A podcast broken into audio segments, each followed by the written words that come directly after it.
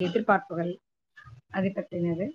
அதுக்கப்புறம் நீர் பரப்பு அப்படிங்கிறது வந்து ஒரு ஒரு பெண் இளம் பெண் அவ வந்து தன்னுடைய காதலனை திடீர்னு கூப்பிட்றா. எதுக்காக கூப்பிட்றா? என்ன? அப்படிங்கிறது கதையில தெரிஞ்சுக்கலாம். அவன் தன்னோட அம்மாவை பார்க்காதான்னு சொல்றான் ஏன் பார்க்காதான்னு சொல்றாங்க. கதையை படிக்கும்போது தெரிஞ்சுக்கலாம். இறகு பீத்தல் அப்படிங்கிறது வந்து மரணம் துரத்துகிற ஒருத்தரை பற்றின கதை. ஏன் அவரை மரணம் துரத்துது? அதனுடைய பிரச்சனை என்ன? அவரை மட்டும்தான் துரத்துதா? அவர் பார்த்த மனிதர்கள் எத்தனை பேர் வந்து மன மரணம் துரத்துது அப்படிங்கிறது ரொம்பவே நுணுக்கங்களோடையும் ரொம்ப ஆழமாகவும் எழுதியிருக்கிறாரு. அந்த கதையை நான் வாசிக்கிறேன். முதல் கதை வந்து உயிரிடம் வந்து நாகஜோதி வாசிப்பாங்க. நீர்பரப்பு காளி அதுக்கப்புறம் நான். நாகஜோதி நீங்க வாசிங்க. Okay ma'am. தோழர்களுக்கு வணக்கம். முதல் கதை உயிரிடம் அவளுக்கு ஒரு வீடு பற்றிய கனவு உண்டு. அரிதாக நிகழும் பயணங்களின் போது அவள் வெளியூர்களிலே சில இடங்களில் அது போன்ற சில வீடுகளை பார்த்திருக்கிறாள். பள்ளியிலே படிக்கிற காலங்களில் கனிமொழியின் வீட்டுக்கு ஒரு முறை போயிருந்தாள். இடுப்பு உயரத்துக்கு தெருச்சுவர் பெரிய மரக்கதவு இரண்டு ஆள் படுத்து தூங்குகிற மாதிரியான முன்வாசல் திண்ணை. அதன் சாய்மானத்திலும் உடம்பிலும் கை வைக்கும் போது குளுமையாய் இருக்கிறது நடையை தாண்டியதும் வரும் பெரும் முற்றத்தில் வெயில் கட்டம் கட்டமாக விழுந்திருக்கிறது. ஆச்சரியமாய் பார்த்தாள் அன்னம். ஒரு துண்டு வானம் அங்கே தெரிந்தது. சூரியன் அந்த திறப்பு வழியாய் வீட்டுக்குள் வந்து அமர்ந்திருந்தான். ஓட்டுச்சாய்ப்பு வழியே காற்று சறுக்கி விளையாடி கொண்டிருந்தது. யாரடி இந்த பொண்ணு? என்று அவளை பார்த்து கனிமொழியின் பாட்டி கேட்டபோது திடுக்கென்றிருந்தது. மிளகாய் வத்தலையும் கொத்தவரை வத்தலையும் சீராய் பரப்பிக் கொண்டிருந்தாள் அந்த பாட்டி. நரம்புகள் புடைக்க தெரியும் அவள் விரல்கள் பிசகின்ற எதையோ வாசிப்பது போல் இருந்தது. என் ஃப்ரெண்டு என்றாள் கனிமொழி. தயங்கி தயங்கி நின்றிருந்த இருந்தவளை கனிமொழி அரையறையாக கூட்டிக் கொண்டு போனாள். உயரமான கூரை வானம் போல அண்ணாந்து பார்க்கும்படி இருந்தது. எவ்வளவு பெரிய சுவர்கள் என்று நினைத்து கொண்டாள் அண்ணம் அந்த பெரும் வீட்டை தாங்கியபடி இருந்த உத்திரங்களும் தூண்களும் வேலைப்பாடுகளுடன் கருப்பு நிறத்தில் இருந்தன. சன்னல்களும் கதவுகளும் பார்ப்பதற்கு மலைப்பாம் மலைப்பாய் தெரிந்தன. இதை எத்தனை பேரை புடிச்சு துறப்பீங்க? அன்னத்தின் கேள்விக்கு கொஞ்சம் குழம்பி பின்பு மழையை போல சிரித்தாள் கனிமொழி. கூடத்தில் நின்று கொண்டு அப்படியும் இப்படியுமாக பார்த்தாள் அன்னம். முன்னும் பின்னுமாக பல கட்டுகளாய் நீண்டிருந்தது அவ்வீடு. நீண்ட தொலைவில் இருட்டை கச்சிதமாய் வெட்டி எடுத்தது போல தெரியும் வீட்டு வாசலின் வழியே. எதிர் வீட்டு வாசலும் தெரிந்தது. ஒரே வழியை கொண்ட பெரிய வீடாய் அந்த ஊரே இருக்குமோ என்று நினைத்தாள் அண்ணா. கூடத்தின் ஒரு மூலையில் தொடங்கிய படிகளின் மாடிக்கு ஏறும்போது அவளுக்கு மூச்சு வாங்கியது. வேகமாய் ஓடி ஏறிய கனிமொழி பல படிகளுக்கு மேலிருந்து திரும்பி என்ன முடியலையா? என்று சிரித்தாள். மழைநீர் ஊறி காய்ந்து கருத்து பொறுக்குகளுடன் இருந்தது மேல்மாடி. வானம் தலை முட்டியது. கைகளை நீட்டியதும் மேகங்கள் உரசிக்கொண்டு சென்றன. அங்கிருந்து வீட்டுத் தோட்டம் ஒரு காடு போன்று தெரிந்தது. கனிமொழியின் தோட்டத்திலே இருந்த மரங்களை அன்னம் அதற்கு முன்பு பார்த்ததே இல்லை. குடைராட்டினம் போல கிளைகள் நீட்டி சிவந்திருந்த வாதா மரங்களும் முரட்டு இலைகளுடன் பலாவும் மகிழம்பூ மரமும் பேரதிசயமாய் அவளுக்கு தெரிந்தன. பொதி பொதியாய் கிளைகள் செழித்திருந்தது வேம்பு. தோலுரித்த கொய்யாவின் உடல் அவ்வீட்டு திண்ணையிலும் சுவர்களிலும் இருந்த வழவழப்பையும் குளுமையையும் கொண்டிருந்தது. வீடு என்றதும் அன்னத்துக்கு இப்போதும் கூட கனிமொழியின் பெரும் வீடே நினைவில் வந்தது. பரந்த அவ்வீட்டின் அறைகளை நினைக்கும் போது ஏக்கம் பெருகும். நாட்களின் ஓட்டத்தில் அவ்வீடு அன்னத்தின் மனதில் ஒரு கனவாய் தங்கிவிட்டது. அன்னத்தின் பழைய வீடு அப்போது ஊரில் இருந்தது. வீட்டின் திண்ணையிலிருந்து பார்த்தால் மலையின் முகடு தெரியும். எழுந்து நின்றால் பாதி மலையை பார்க்கலாம். நடையை தாண்டியதும் உள்வாசற்படியுடன் அடுத்தடுத்து இரு அறைகள். கீழ்வாசலுக்கு இறங்க பாறைகளை படிகளாய் போட்டிருந்தார் தாத்தா. கீழ்வாசலிலே இரு மண் வீடுகள் இருந்தன. மேட்டு வீடு மஞ்சு புல் வைத்தது கீழ்வாசல் வீடுகளுக்கு ஓலை கீற்று கூரைகள். பள்ளி இல்லாத நேரங்களில் வீடெங்கும் விழுந்திருக்கும் சூரியன்களை அள்ளி அள்ளி தோற்பதுதான் அன்னத்தின் விளையாட்டாய் இருந்தது. கூரைகளில் இருக்கின்ற துளைகள் வழியே நிலவும் நட்சத்திரங்களும் கூட அவளை தேடி வீட்டுக்குள்ளேயே வந்தன. மழையும் அவள் ஸ்நேக சிநேகத்தை விடவில்லை. அவள் தூங்கும் இடத்துக்கு நேராகவே வழிந்து வந்து சந்தித்தது. ஏய் நேத்து எங்க வீட்டுல மழை பெஞ்சிச்சே என்பாள் அண்ணம் ஐயே உங்கூடு ஒழுகுதா? என்று கேட்பார்கள் தோழிகள். மேல் வீட்டு திண்ணையில் நின்று இரவானத்தில் கட்டியிருக்கும் மூங்கில் வாரையின் அறைகளில் தேடினால் அன்னத்துக்கு புது புது பொருட்கள் கிடைப்பதுண்டு. பழைய காசுகள் கோலிகள் விதைகள் என்று கண்டெடுக்கும் பொருட்களை ஆர்வமுடன் வைத்து விளை வைத்துக் கொள்வாள். ஒரு நாள் அவளுக்கு மூங்கில் வாரையின் கடைசி அறையில் சிட்டுக்குருவியின் முட்டைகள் கிடைத்தன. தவிட்டு நிறத்தில் கரும்புள்ளிகளுடன் சின்ன சின்ன கூழாங்கற்கள் போல் இருந்தன அவை. ஆவலுடன் உள்ளங்கையில் வைத்து உருட்டி கொண்டிருக்கும் போதே ஒன்று தவறி விழுந்து உடைந்தது. தவறு செய்து விட்ட விட்டதாய் நடுங்கினாள் அவள். வேறொரு நாள் அவள் தேடிக்கொண்டிருந்த போது பள்ளியின் வெண்மையான சிறு முட்டைகள் கிடைத்தன. அவற்றை மிக பத்திரமாக அங்கேயே வைத்துவிட்டு அந்த பக்கமாக திண்ணை மீது நடப்பதையே சில நாட்களுக்கு நிறுத்தி கொண்டாள். கீழ்வாசலில் அவர்கள் இருந்த மண் வீட்டு சுவர் ஒரு மழையின் போது இரவில் இடிந்து விழுந்தது. குளிர்காற்று எழும்பியதும் விழித்து கொண்ட போது இடம் மாறி படுத்திருப்பது போல் இருந்தது. நடையில் படுத்துக் கொண்டிருப்பது கொஞ்ச நேரம் கழித்தே புரிந்தது அவளுக்கு. கீழ்வாசலில் பார்த்தாள். வீடு விழுந்திருந்தது. அதன் இரு ப இடிபாடுகளும் சாரி அதன் இடிபாடுகள் வழியே வீட்டுக்கு பின்னிருக்கும் நிலமும் சாம்பல் போல வெளுத்து தூரலால் பிசுபிசுக்கும் வானமும் தெரிந்தன. தெருப்பக்கமாகவும் வாசல் பக்கமாகவும் வெளிரிய கண்களுடன் யாரோ அவள் தூங்குவதை பார்த்து கொண்டிருப்பது போல சில நாட்களுக்கு தோன்றியது. முழங்கியிருந்த சுவரை மண் பிசைந்து சில நாட்களிலேயே வைத்தார் அப்பா. உருண்டை உருண்டையாய் மண் பிசைந்து அடுக்கி அவர் சுவர் வைக்கும் வேகத்தை பார்த்து கொண்டிருக்க ஆசையாய் இருக்கும் அன்னத்துக்கு. சில வருடங்களுக்கு பின்பு அப்பா இப்போது இருக்கும் வீட்டை வாங்கினார். அந்த வருடம் மழைக்காலம் முடிந்தவுடன் புல்லறுப்பவர்களிடம் சொல்லிவிட்டார். பொன்னப்ப தாத்தா தான் ஊரிலேயே மஞ்சப்புல் அறுப்பதில் சூரர். வீட்டு திண்ணையில் அமர்ந்து அவர்கள் இருவரும் பேசிக்கொண்டார்கள். இப்பதானேடா மழை உளுந்துக்குது.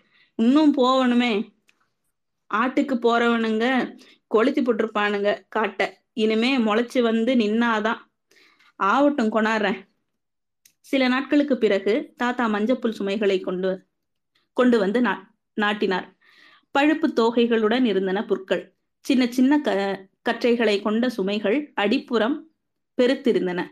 மஞ்சு வைக்கும் போது அங்கேயே இருப்பாள் அண்ணம் பள்ளி விட்டு வந்ததும் பையை வீசிவிட்டு ஓடுவாள். அதற்குள் கூரைக்கு ஏறி இருக்கும் புற்கள்.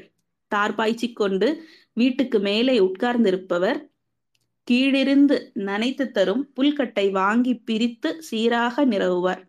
வீட்டுக்குள்ளிருந்து கூரை மேலே குத்தி வாங்க ஈச்சங்குத்தாங்கால் முடிச்சு போடுவார் முடிச்சிடுவார்கள். புல்லை சமப்படுத்த கயிறு தட்டி இருக்கும். அடிப்புறம் தரிக்கப்பட்ட புல் தண்டுகள் வெள்ளை கண்களாய் கூரையெங்கும் தெரியும். எங்கும் புல் வாசனை நிறைந்திருக்கும். வீடு கட்டியானதும் அங்கே போய்விட்டார்கள். பழைய வீட்டிலிருந்து ஒவ்வொரு பொருளாய் அம்மா பிள்ளைகளின் தலையில் ஏற்றி அனுப்பினாள். துணி மூட்டையையும் கூடையையும் எடுத்துக்கொண்டு அன்னமும் இரண்டு நடைகளுக்கு போய் வந்தாள். எல்லாவற்றையும் பார்த்து கொண்டு திண்ணையில் இருந்தபடி தாத்தா தன்னிடமே பேசிக் கொண்டிருந்தார். இங்கேயே இருக்கிற இடத்துல கட்டின போனிடான எங்கேயோ கொம்பைக்கு போறானா புது வீட்டுக்கு வந்து விட்டதிலிருந்து ஒரு குதூகலம் தொற்றிக்கொண்டது புது மனிதர்கள் புது தோழர்கள் எங்கிருந்தோ வந்து இறங்கியவர்கள் போலத்தான் அவள் பேசுவதையும் விளையாடுவதையும் புது கூட்டாளிகள் பார்க்கிறார்கள். இங்கு வந்ததிலிருந்து அடிக்கடி ஆடும் ஒளியின் விளையாட்டில் அவள் மஞ்சு வீட்டின் கிழக்கு மூலையில் அடுக்கலைக்கு பக்கத்தில் தான் ஒளிந்து கொள்கிறாள். அங்கே சுருட்டிய பாயோ கொடியில் தொங்கும் பழம் புடவைகளோ இருக்கின்றன. நடுவீட்டில்தான் அம்மாவுடன் படுத்து படுத்துக் கொள்வது மேற்கு மூலையில் வெளிச்சம் நன்றாக விழுவதால் விளையாட விருப்பமாயிருக்கும். ஊரிலிருந்து உறவுக்கார பிள்ளைகள் வந்துவிட்டால் குதிரை ஏற்றம் அஞ்சாங்கல் பல்லாங்குழி என்று கும்மாளமாய் கழியும் பொழுதுகள். அன்னம் வளர்ந்த பிறகும் அந்த வீட்டின் இடங்கள் அப்படியேதான் இருந்தன. சின்ன வயதின் குதூகலங்கள் எதுவும் அங்கிருந்து போய்விடவில்லை. பூ பெய்திய போது முன் திண்ணையில் ஒரு பக்கத்தில் பச்சை ஓலையில் திருத்தி உட்கார வைத்தார்கள். பச்சை ஓலை வாசம் மரக்கிளையில் இருப்பது போல உணரச் செய்தது. அங்கங்கே ஒரு நினைவாய் அந்த வீடு. அவளின் எல்லா மனநிலைகளையும் தனித்தனியே பிரித்து வைத்துக் கொண்டிருந்தது. படிப்பை விட்டு வீட்டிலேயே இருந்தபோது அதனுள்ளேயே பொதிந்து கிடந்தாள். திருமண பேச்சு வந்தபோது நினைத்தவுடனே படரும் சுண்ணாம்பு சுவரின் நெடியோ சாணத்தரையின் வாசமோ நெடுங்கொடி ஏற்றி கட்டிய கூரையோ மஞ்சு கூரைக்குள் இங்குள்ள மாதிரி குருவிகளோ எதுவும் இல்லாவிட்டாலும் தீட்டு துணியை மாற்றும் தனிமையாவது அவன் வீட்டு புழக்கடை கொண்டிருக்குமா என்ற கவலை அரிக்க தொடங்கியது. அவன் வீட்டிலே மழைக்காலங்களில் பயன்படுத்திக் கொள்ள கழிவறை இருக்குமோ என்றும் யோசித்தாள். மழையின் நசநசப்பில் காலையில் நிலங்களுக்காய் போய் வருவது குடலை புரட்டும். கோடையிலும் மழையற்ற காலங்களிலும் போய் வருவது உவப்பானதாய் இருக்கும். ஒருமுறை தனிமையின் நடுவே வானத்தை பார்த்தபடி ஒரு இரவிலே நிலத்துக்காய் போய் உட்கார்ந்த போது ஒரு எரி நட்சத்திரம் வானில் தனித்து விடுவதை கண்டாள். வானத்தின் ரகசியம் ஒன்றை அறிந்து கொண்டது போல அன்னத்தின் மனம் அப்போது குதூகலித்தது. திருமணத்துக்கு சில மாதங்கள் இருந்தபோது அப்பா வீட்டை பிரித்து புல் போர்த்தினார். அவரின் கணக்கு பிசகி பிசகி வீட்டை பிரித்ததும் மழை பிடித்து கொண்டது. வாசலில் தண்ணீர் தேங்கிவிட்டது. வீட்டுக்குள் சொத சொதவென ஈரம். மேல்கூரையிலும் வீட்டுக்குள் முகட்டிலும் இருந்த குருவிகள் எல்லாம் எங்கே போயிருக்கும் என அவள் கவலைப்பட்டாள். வீட்டுக்கு புல் வைப்பு தொடங்கிய அன்று அப்பா தார்பாய்ச்சி வேட்டியை கட்டிக்கொண்டு புல் வைப்பவர்களுடன் கூரை மேல் ஏறிக்கொண்டார். அன்றைக்கு பார்த்து சொல்லாமல் கொள்ளாமல் அன்னத்தை பெண் கேட்டு வந்திருக்கிறார்கள். அவன் மாமன் முறை வேண்டும். தூரத்து சொந்தம். சில குடும்ப நிகழ்ச்சிகளில் அவனை பார்த்திருக்கிறாள். எப்போதுமே போதையில் இருக்கிறது போல ஆழமான கண்கள் அவனுக்கு உண்டு. அப்பா துறைமையிலிருந்து கீழிறங்கவில்லை. என்னப்பா சொல்ற? என்றார்கள் வந்தவர்கள். என்ன சொல்றதுக்கு இது? கீழையும் ஈரம் மேலையும் ஈரம். நிக்கிறதுக்கு இடம் இல்ல வந்தவர்கள் திரும்பி போய்விட்டார்கள். பிறகு அவர்கள் வரவே இல்லை. இவனின் வீட்டாரிடம் கூட அப்படியே அப்பா சொல்லி விட்டிருக்க கூடாதா என்றிருந்தது அன்னத்துக்கு. எப்போதாவது நினைத்து கொண்டால் அப்பா வேட்டியை தார்பாய்ச்சி கட்டி கூரையின் மீது அமர்ந்து புல் போர்த்துவது போன்ற சித்திரம் தோன்றி மறைகிறது. போய் எங்க வீடு மாதிரியே உன்ன கட்டிட்டு வந்து என் பொண்ணை கூட்டினு போங்க என்று சொல்லி இருக்கலாம். அப்பா ஏனோ? இவர்களிடம் எதுவும் அப்படி சொல்லாமல் இங்கே அனுப்பிவிட்டார். புது வீட்டுக்கு போவதற்கு நாள் குறித்த பிறகு இத்தனை ஆண்டுகளாய் செழியனுடன் வாழ்ந்துவிட்ட அந்த வீட்டை நெருக்கமாக பார்த்து கொண்டிருந்தாள் அண்ணம். திடீரென அவ்வளவு நெருக்கமானதாக அவ்வீடு எப்படி மாறிப்போனது என்று அவளுக்கு தெரியவில்லை. அவள் விரும்பாதவற்றில் அவ்வீடும் ஒன்றாக இருந்திருக்கிறது. அதை சிறை என்றும் விடுதி என்றும் செழியனிடம் விமர்சித்திருக்கிறாள் அண்ணம். திருமணமாகி செழியன் இந்த வீட்டுக்கு முதன் முதலாய் அன்னம் வந்தபோது அவ்வீடு மிக சிறியதாய் ஏமாற்றங்களுடன் இருந்தது. சிடு சிடுவென்று இருக்கும் மனிதனின் முகம் போல தெரிந்தது அது. வீட்டு சுவரின் தோள்கள் தடித்து மென்மையற்றிருந்தன. சாலையை விட்டிறங்கியதும் நெரிசலான ஒரு தெருவில் நடந்து குறுக்கு சந்துகள் திரும்பினால் ஒரு சின்ன மண் வாசலுடன் மேற்கை பார்த்த மாதிரி இருக்கும் வீடு அது.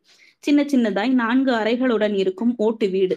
ஒரு மூலையில் தகர கதவுடன் ஒரு புழக்கடை. புழக்கடையின் ஓலை தடுப்பு வழியே தெரியும் முள்காட்டில் பன்றிகளும் ஆடு மாடுகளும் மேய்வதை பார்க்கலாம். கொஞ்சம் தொலைவில் இருக்கும் தொழிற்சாலைகளிலிருந்து எப்போதும் வீசிக்கொண்டிருக்கும் கழிவு நீரின் நாற்றம். அக்கம் பக்கத்தில் எல்லாம் நெருக்கமான வீடுகள். அங்கு வந்த பிறகு அன்னத்தின் மனதில் கனிமொழியின் வீடு குறித்த கனவுடன் தன் கிராமத்து வீடு பற்றிய கனவும் சேர்ந்து கொண்டது. குன்றுகளின் இடையிலே மரங்களின் அரவணைப்பில் எப்போதும் குளிர்மையாய் இருக்கும் தன் வீட்டை நினைத்து கொண்டு படுத்திருந்தாள் அன்னம் செழியன் புதுமனை புகுவிழாவுக்காக பொருட்கள் வாங்க வீட்டுக்கும் கடைக்குமாய் அலைந்து கொண்டிருந்தான். அவளை பெண் அழைத்து வந்தபோது அப்பாவும் அம்மாவும் தம்பிகளும் இறுதியாய் வழி அனுப்புவது போலத்தான் கதறினார்கள். இனிமேல் பார்த்து கொள்ளவே முடியாதவர்களின் அழுகையை போல் இருந்தது. அவளுக்கு வீட்டிலிருந்து தெருவிலே இறங்கியதும் துக்கம் தொண்டையை அடைத்தது. வெளிச்சுவரின் மேல்தான் அதுவரை கை வைத்து உறைந்து நின்றிருந்தாள். செம்மண் சுவரது மழையில் கரைந்து மெலிந்திருந்தது. ஓடுகளும் எலும்பு துண்டுகளாய் கற்களும் ஒரு ரகசியம் போல சுவரில் இருந்து வெளிப்பட்டிருந்தன. நொண்டியாட்டம் ஆடுவதற்கு எத்தனையோ ஓடு சில்லுகளை அதிலிருந்து பெயர்த்திருக்கிறாள் அண்ணா. அப்படியே திரும்பி போய் நெருக்கமாய் அடி வைத்து வீடு முழுக்க நடந்து வர வேண்டும் என்றும் வீட்டுக்குள்ளேயே இருந்து விட வேண்டும் என்றும் அன்னத்துக்கு ஆசை எழுந்தது. எங்க போயிட போகுது? இந்த இங்க இருக்கிற டவுனுக்கு தானே. சந்தோஷமா அனுப்புங்க. யாரோ சத்தம் போட்டார்கள். டெம்போவில் ஏறிக்கொண்டு போகையில் உள்ளங்கை குறுகுறுத்தது. திருச்சுவரில் அழிந்து இருந்த போது மணல் கற்கள் பதிந்து வடுவாகி இருந்தது. உள்ளங்கை. அழுத்தமாய் நீவி விட்டுக் கொண்டாள் அப்போது அன்னம். அவர்கள் அறையின்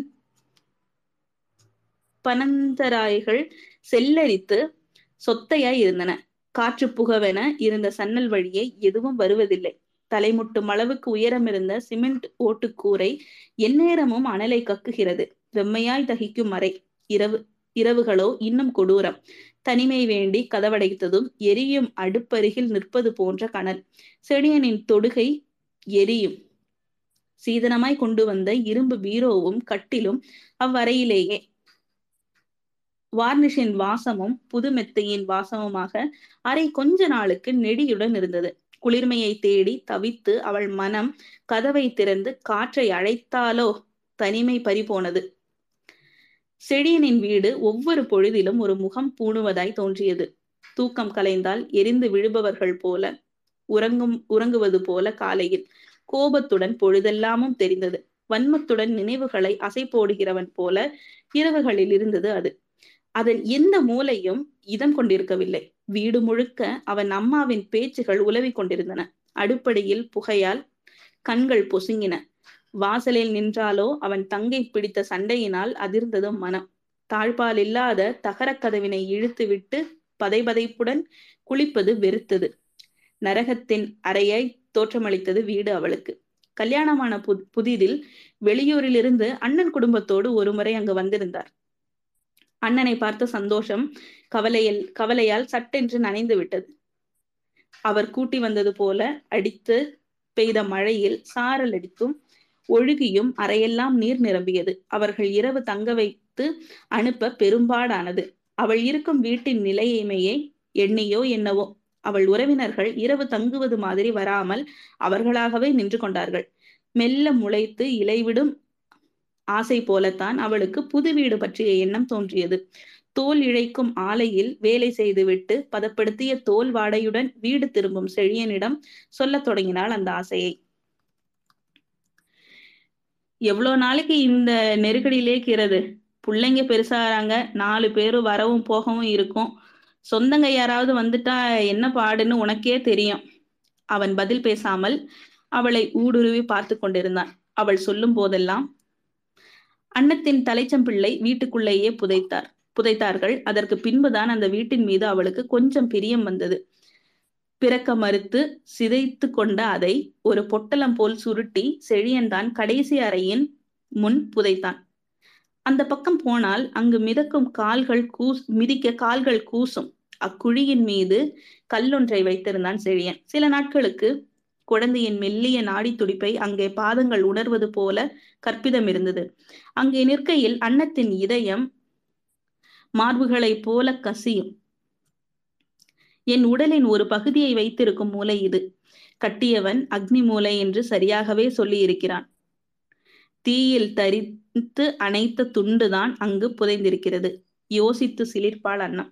அதற்கு பிறகு நாட்களில் பிறகான நாட்களில் அவள் மனம் பிரவாகம் எடுத்து எல்லா அறைகளையும் நிறைத்தது.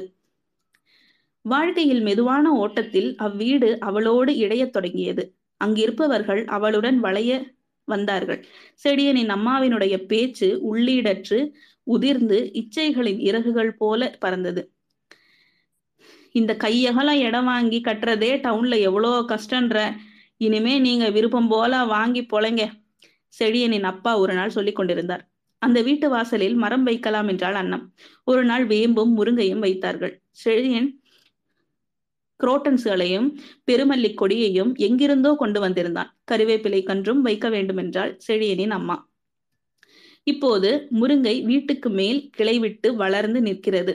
மஞ்சள் மஞ்சளாய் நெற்றி பொட்டுகள் போல வாசலில் அதன் இலைகள் விழுகின்றன. வீழ்ந்த நட்சத்திரங்களாய் வாசலெங்கும் அதன் பூக்கள். முருங்கைக்காய் தின்று சலித்து விட்டது. அதன் நிழலில் பிள்ளைகள் கூட்டாஞ்சோறாக்குகின்றன. கம்பளி பூச்சிகள் அட்டையாய் மொய்த்திருக்கும் அதன் கிளைகளை காட்டி மகள் சில நேரங்கள் கூச்சப்படுகிறாள். மெல்ல வளர்கிறது வேம்பு. சிவந்த அகலமான இலைகள் உதிர்கிறது. குரோட் உதிர்க்கிறது குரோட்டன். பெருமல்லி கொடியேறி பூத்து கொண்டிருக்கிறது. அந்த வீடு மாறி போனதாக தோன்றியது. விரிந்த அறைகள் கொண்ட வீடு பற்றிய கனவை நெருக்கமான குறுகிய அறைகள் கொண்ட அந்த வீடு மாற்றிவிட்டிருந்தது. வினோதமாய் தெரிந்தது அவளுக்கே. உள்ளங்கையில் தாங்கி போ பொதிவது போல அவ்வீடு தன்னை பொதிந்திருந்ததாய் தோன்றியது. கணங்கள் தோறும் மாறி வந்திருந்த அவ்வீட்டின் முகம் இப்போது பிடிபடாத உணர்வுகளால் நெய்யப்பட்ட சீலையாய் தெரிந்தது. புன்னகையின் சிதறல்கள் எழுந்து அலையலையாய் மடிந்த நீளம் கூரைகளுடன் அரையெங்கும் வெளிச்சமாய் இருந்திருக்கிறது சில நேரங்களில். அழுகையில் விசும்பலில் சில நேரங்களில் அவ்வீட்டின் சுவர்கள் ஆடியிருக்கின்றன. பீரிடும் கண்ணீரின் நீர்மையால் கட்டப்பட்ட சுவர்களெனவும் குளிர்ந்திருக்கிறது.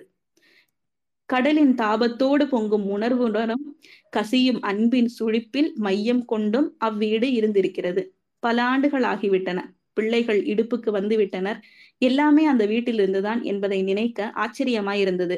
அங்கு நடந்தேறிய நிகழ்ச்சிகளோடு மரத்தில் கூண்டமைத்திருந்த குருவிகளையும் வந்து போகும் வண்ணத்து பூச்சிகளையும் நினைத்து கொண்டாள். போகும் வீட்டிற்கு இவை போன்ற சில குருவிகளோ வண்ணத்து பூச்சிகளோ வருமா என்று நினைத்து கொண்டாள். அவ்வளோதான் அவனவன் திறமையா தனியா வீடு வாசல்னு கட்டின்னு பொழைக்க வேண்டியதுதான். எங்க போறாங்க? பக்கத்துல இருக்கிற ஊரு தானே. செழியனின் அம்மாவும் அப்பாவும் பேசிக் கொண்டிருந்தனர் குறித்த நாளன்று தன் பொருட்களை ஒவ்வொன்றாய் எடுத்து கொடுத்து அனுப்ப தொடங்கினாள் அண்ணம் செழியனும் அவன் தம்பிகளும் தங்கையுமாய் பொருட்களை எடுத்து கொண்டு போய் வைத்து விட்டு வந்தார்கள். அவன் பிள்ளைகளும் சில பொருட்களை கொண்டு போனார்கள். அந்த வீட்டிலிருந்து அவளையே கொஞ்சம் கொஞ்சமாய் பெயர்த்தெடுத்து அனுப்புவது போல் இருந்தது அன்னத்துக்கு. எல்லாம் இடம் மாறியது. அவளுக்கு எதுவோ பறிபோன ஏமாற்றம் கப்பியது. அவர்களின் அறை ஒரு காயம் போல தோன்றியது. எதையோ அது முணுமுணுப்பது போல நினைத்து கொண்டாள். அவளை வழியனுப்ப செழியனின் அம்மாவும் அப்பாவும் தம்பிகளும் நின்று கொண்டிருந்தனர். விவரம் புரியாமல் பிள்ளைகள் குதித்துக் கொண்டிருந்தனர். செழியனின் தங்கை வீட்டுக்கும் வாசலுக்குமாய் எதையோ எடுக்க தவித்தலைந்து கொண்டிருந்தாள். ஆச்சா நேரத்துக்கு கிளம்பினாதான் பால் பொங்க. செழியன் தெருவில் நின்று சத்தம் போட்டுக் கொண்டிருந்தான். அன்னத்துக்கு யார் முகத்தையும் பார்க்க முடியவில்லை. எல்லார் முகத்திலும் அழுகை நிழலோடி இருந்தது அவளால் நடக்க முடியாதது போல் தோன்றியது. திடீரென எல்லார் முன்பும் மெல்ல குனிந்து வாசலிலே சரிந்தாள். அன்பில் முதிர்ந்த தோலோடு வாசல் மண் அவளை வருடுவதாய் தோன்றியது. அன்னம் குலுங்கி குலுங்கி அழத் தொடங்கினாள். நன்றி கோமதி மேம் முடிஞ்சது. நன்றி நாகஜோதி. ரொம்ப அழகா வச்சிங்க இன்னைக்கு போலாம் திணறல் எதுவுமே இல்லாம ப்ராக்டிஸ் ஆயிடுச்சுன்னு நினைக்கிறேன் உங்களுக்கு இப்போ இந்த ஸ்லாங்கு அந்த வட்டார வழக்குன்னு நினைக்கிறேன். காளி அடுத்த க அடுத்த கதை நீங்க வாசிங்க. நீர்ப்பரப்பு தேங்க்யூ குமதி. கதையின் பேர் நீர்பரப்பு திருவிழாவுக்கு சாட்டு வைக்க மாரியம்மன் கோவில் அருகில் எல்லோரும் கூடியிருந்த போது இளங்கோவுக்கு தொலைபேசி வந்திருப்பதாக பக்கத்து வீட்டு பையன் வந்து சொன்னான். அவசரத்திற்கு கூப்பிட என்று பக்கத்து வீட்டு எண்ணை தந்து வைத்திருந்தான் இளங்கோ. சிந்துதான் பேசினாள். வெளியே வந்து அவசரமாய் பேசும் படபடப்பு குரலிலே தெரிந்தது. நாளைக்கு காலேஜ் கிட்ட வா இளங்கோ அவசரமா பேசணும். சொன்னபடியே சந்தித்தார்கள். அங்கிருந்து கிளம்பியவர்கள் மோர்தானா அணைக்கு வரும் வரை பேசிக்கொள்ளவில்லை. மௌனமாய் தனித்து இருக்கும் ஆற்றங்கரையில் நெடுநேரம் இருந்து நாவற்பர பல மரங்களின் அருகே குளித்தார்கள். ஆட்கள் வருவார்கள் என்று தயங்கி கொண்டிருந்தவர்களை கொண்டிருந்தவளை ஆற்றின் நடுவே இருக்கிற பாறைகளில் ஒன்றின் பக்கமாக சென்று குளிக்கச் சொன்னான். முழங்கால் அளவு நீர் நெளிந்து ஓடியது. குளித்துவிட்டு வந்தவுடன் காட்டாமணுக்கு செடிகள் சூழ்ந்த பாறை ஒன்றின் மேல் காற்று ஈரம் உறிஞ்சும் வரை உட்கார்ந்திருந்தார்கள். தாழ்ந்த கிளைகளிலிருந்து நாவர் பழங்களை உலுப்பினான் இளங்கோ. நீண்ட நேரத்திற்கு பிறகு இருவரும் அணை கட்டு பகுதியை பார்த்து நடந்தார்கள். வாகனங்கள் போகும் பாதையில் இறங்கி அணை அணையின் மறுபுறம் போனதும் புல்வெளி தெரிந்தது. அங்கங்கே சில மரங்கள் இருந்தன. இரு குன்றுகளை இணைத்து கட்டுமான பணி நடந்து கொண்டிருந்தது. வழுக்கு பாறைகளின் நடுவே காட்டுக்குள்ளிருந்து ஓடி வந்தது ஆறு. ஒரு மரத்தடியில் அமர்ந்ததும் இளங்கோ கேட்டான் ஏதோ பேச பேசணும்னியே. யோசனையால் திணறிக் கொண்டிருந்தது அவன் மனம். முதல்ல இத பாரு. அவன் பார்ப்பதற்காக ஒரு புகைப்பட ஆல்பத்தை எடுத்து வந்திருந்தாள் சிந்து. இளம் வயதிலிருந்து இன்று வரை அவளின் ரூபங்கள் அதில் இருந்தன. பல படங்கள் அவள் நடனமாடும் போது எடுத்தவை. ஒவ்வொன்றாய் பார்த்துவிட்டு அவள் முகத்தை ஏறிடும் போதெல்லாம் ஒரு வறண்ட புன்னகை. கடந்த காலத்தின் மரச்செதிலாய் அவளிடமிருந்து உதிர்ந்தது. ஆட்ட வாசனையே இருக்கக்கூடாதுன்னு தான் ஊர்ல இருந்து ரொம்ப தூரத்து பள்ளிக்கூடமா பார்த்து சேர்த்துச்சு அம்மா. ஆனாலும் ஆட்டமும் சனங்களும் உடலை மேக்கப் போடும் போதே பத்திக்கிட்டு வரும். ஏந்தா நமக்கு நல்லா ஆட வருதோன்னு கோவமா இருக்கும். நிறைய தாட்டி பரிசு வாங்கணும்னே நடன போட்டிகள்ல ஆடுனேன். என் மனசை புரிஞ்சுக்கிட்டாலும் பாவம் அம்மா என்ன பண்ணும்? சிந்துவின் முகத்தில் நொடிக்கொரு பாவங்கள் தோன்றி அழிந்தன. அவளின் தனியறைக்குள்ளே நுழைந்து விட்ட சங்கடம். அவளை பார்க்க வருத்தம் மேலோங்கியது. சிந்துவே அவனது மௌனத்தை கலைத்து விட்டாள் உங்க ஊர்ல எப்ப பண்டிகை இளங்கோ? எப்படி தெரியும் உனக்கு பண்டிகைன்னு? தெரியும் சொல்லு. அடுத்த வெள்ளிக்கிழமை கரகாட்ட ஆட எங்க அம்மா தான் வர்றாங்க. அவசரமாய் அவளை நிமிர்ந்து பார்த்தான் இளங்கோ. அவளின் முன் இருப்பது பெரும் தவிப்பாக இருந்தது இப்போது. உன்கிட்ட ஒன்று கேட்டுக்கிடணும் கேட்டுக்கணும். சொல்லு. எங்க அம்மா ஆடுறத நீ பார்க்க கூடாது தழும்பின கண்கள். வார்த்தையை முடிக்கும் முன்பாகவே சரசரவென்று நீர்த்துளிகள் கண்களில் இருந்து விழுந்தன. அவள் கைகளை எடுத்து உள்ளங்கைகளில் வைத்து அழுத்தி கொண்டான் இளங்கோ. சத்தியமா பார்க்க மாட்டேன். மூச்சு முட்டுகிற மாதிரி இருந்தது. சிறுநீரின் கவிட்டும் நாற்றம். அந்த இடத்தில் பேருந்தை விட்டு விட்டு வைத்திருக்கிறதற்கு திட்ட வேணும் போல வந்தது. கொஞ்ச நேரம் கழித்து ஓட்டுநர் வண்டியை நகர்த்தினார். சன்னல் வழியே சீறி கொண்டு வந்து முகத்தில் மோதியது அதிகாலை காற்று. இன்று அதிகாலை எழுந்து கொண்டது போல எப்போதும் எழுந்தது இல்லை இளங்கோ. நல்ல காலை உறக்கம் எப்போதாவது அறுபடும் போது வீட்டெதிரில் இருக்கிற நிலத்தின் வழியே பறந்து போகும் பறவைகளின் குரல்கள் கேட்கும். பெரும்பாலும் காகங்கள் தான். உலோகத்துண்டை அறுப்பது போல ஒலி. அப்பாவும் அம்மாவும் வேலைக்கென்று புறப்படும் சலனம். தூக்கத்தின் மெல்லிய ஏடு கலைந்து போகும். ஆனாலும் ஒரு நாளும் எழுந்து கொண்டதில்லை. கிளம்பும் போது வாசலில் கோலம் போட்டுக்கொண்டே அம்மா கேட்டாள் இத்திரி காலங்காத்தால எங்க எப்பா? ஃப்ரெண்டு ஒருத்தனை பார்க்கணும் நாளும் கிழமையுமா என்னடா சாமி இது? போய் சுருக்கா வந்துரு. பெரிய சாலைக்கு வந்ததும் வேகமாக நடந்தான். காட்டாற்று பாலத்தின் முடிவில் தவசி மரம் சில்லென்று காற்றை வாரி இறைத்தது. அங்கிருந்து ஆற்றின் இடைவெளியில் தெரியும் மலையுச்சி பாறைகளை பார்த்தான் இளங்கோ. அவ்விரண்டு பாறைகளும் பெண் உறுப்பாய் சட்ட சடாரென மனதில் பதிந்து மறைந்தன. கூப்பிய கரங்களைப் போலவே அவை உள்ளன என்று நினைக்க முயன்ற போதும் மனம் அடங்கவில்லை. அந்நினைவுடன் சிந்துவின் அம்மா ஞாபகமும் சேர்ந்து கொண்டது. எண்ணங்களை கட்டுப்படுத்த வேகமாக நடந்தான். குடியாத்தத்தை நெருங்கி கொண்டிருந்த போது கால்கள் வலித்தன. அவனது கல்லூரியின் உள்ளே மரங்கள் சோம்பலுடன் அசைந்து கொண்டிருந்தன. பேருந்து நிலையம் வந்ததும் கொஞ்சம் ஊசலாட்டத்துடன் நின்றான். நேற்றே இரவெல்லாம் யோசித்துதான் மோர்தானா அணைக்கு போகின்ற பேருந்தில் ஏறி உட்கார்ந்து கொண்டான் இளங்கோ. நேற்றெல்லாம் ஊரிலே கொண்டாட்டமாக இருந்தது. கூழ்வாற்றல் மாரியம்மன் திரு திருவிழா என்றாலே ஊரில் உற்சா புது உற்சாகம் தெரியும். தெரு தெருவுக்கு தோரணங்கள் சாணம் தெளித்த வாசலில் கோலங்கள். நடுப்பகலில் மேலக்காரர்கள் மாரியம்மன் கோவிலிருந்து அடித்து கொண்டு கிளம்பினார்கள். கூழ் பானைகளுடன் போகிற பெண்கள் பின்னால் இளைஞர்கள் கூட்டம் சீழ்கை ஒலியும் ஆட்டமுமாக போனது. வளையல் போட்ட இளங்கைகள் தலைச்சுமையை நளினமாய் பிடித்திருக்க முந்தானைகள் மார்பில் படபடத்தன. தலைப்பூக்களின் வாசமும் மஞ்சளின் வாசமும் கூடவே போயின. கோவில் முன்னால் கூழ்பானைகள் வைக்கப்பட்டன. புது நெல்லு சோறும் முருங்கைக்கீரை பிரட்டலும் சில தட்டுகளில் இருந்தன. பூசை முடிந்ததும் கொப்பரையில் எல்லா கூழ் பாத்திரங்களையும் சாய்த்தார்கள். பாத்திரங்கள் கூழ் வாங்க இடிபட்டன.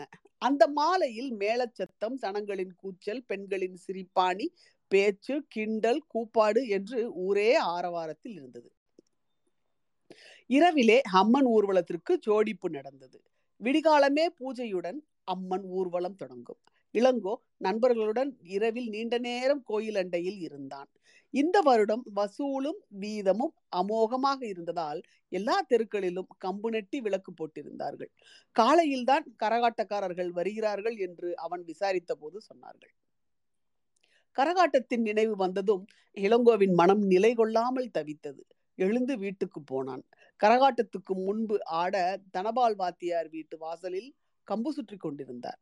இதையெல்லாம் பார்க்காமலா நாளைக்கு வெளியே போய் சுற்றிவிட்டு வர நினைப்பது? குற்றமிழைப்பது போல் மனம் உறுத்துகிறது. அடுத்த கணமே சிந்துவுக்கு கொடுத்த வாக்கை நிறைவேற்றப் போகின்ற பெருமிதம் தோன்றி எல்லாவற்றையும் மறைத்தது. சிந்துவை நினைக்கிற போது அவனுக்கு அழுகை சுரக்கும். அவன் உள்ளிறங்கி ஆழத்துக்கு போவான். அவளை நினைக்கும் போதே மூச்சு காற்றும் மனமும் சூழ்ந்து கொள்கின்றன. மனத்துக்குள்ளே உடலின் மையத்தில் அவள் ஒரு பறவையாய் அடைந்து கொண்டு கதகதப்பு அளிப்பது போல இருக்கிறது. கல்லூரியின் பின்புறம் அந்திமந்தாரை மரங்களின் அடியிலே பேசிக் கொண்டிருக்கும் போது அவள் முகத்தையே பேராசையுடன் பார்த்து கொண்டிருப்பான் தவிட்டுக்குருவிகள் கொறுக்கை புதர்களுக்கும் காட்டாமணிக்கின் இலைகளுக்குமாக தாவி தாவி அமர்ந்து தவிப்பது போன்று அலையும் சிந்துவின் கண்கள். அவளுக்கு கொஞ்சம் நீண்ட முகம். அதற்கேற்ற மாதிரியே நீண்ட முனை நீண்டு முனையில் லேசாய் மங்கிய மூக்கும் சிரித்தால் காட்டுப்பூவன விரிந்து மூடும் உதடுகளின் வெடிப்புகள் நல்ல ஒளியில் கண்ணாமூச்சியாடும். சில சமயம் காதுகளுக்கு முன் பரவி கீழிறங்கும். ரோமக்கால்களையும் மேல்முதியில் சுளித்திருக்கும் மென் உரோமங்களையும் மட்டுமே பார்த்து கொண்டிருக்க தோன்றும். மிக அருகில் அவள் பேசிக் கொண்டிருக்கும் போது தன்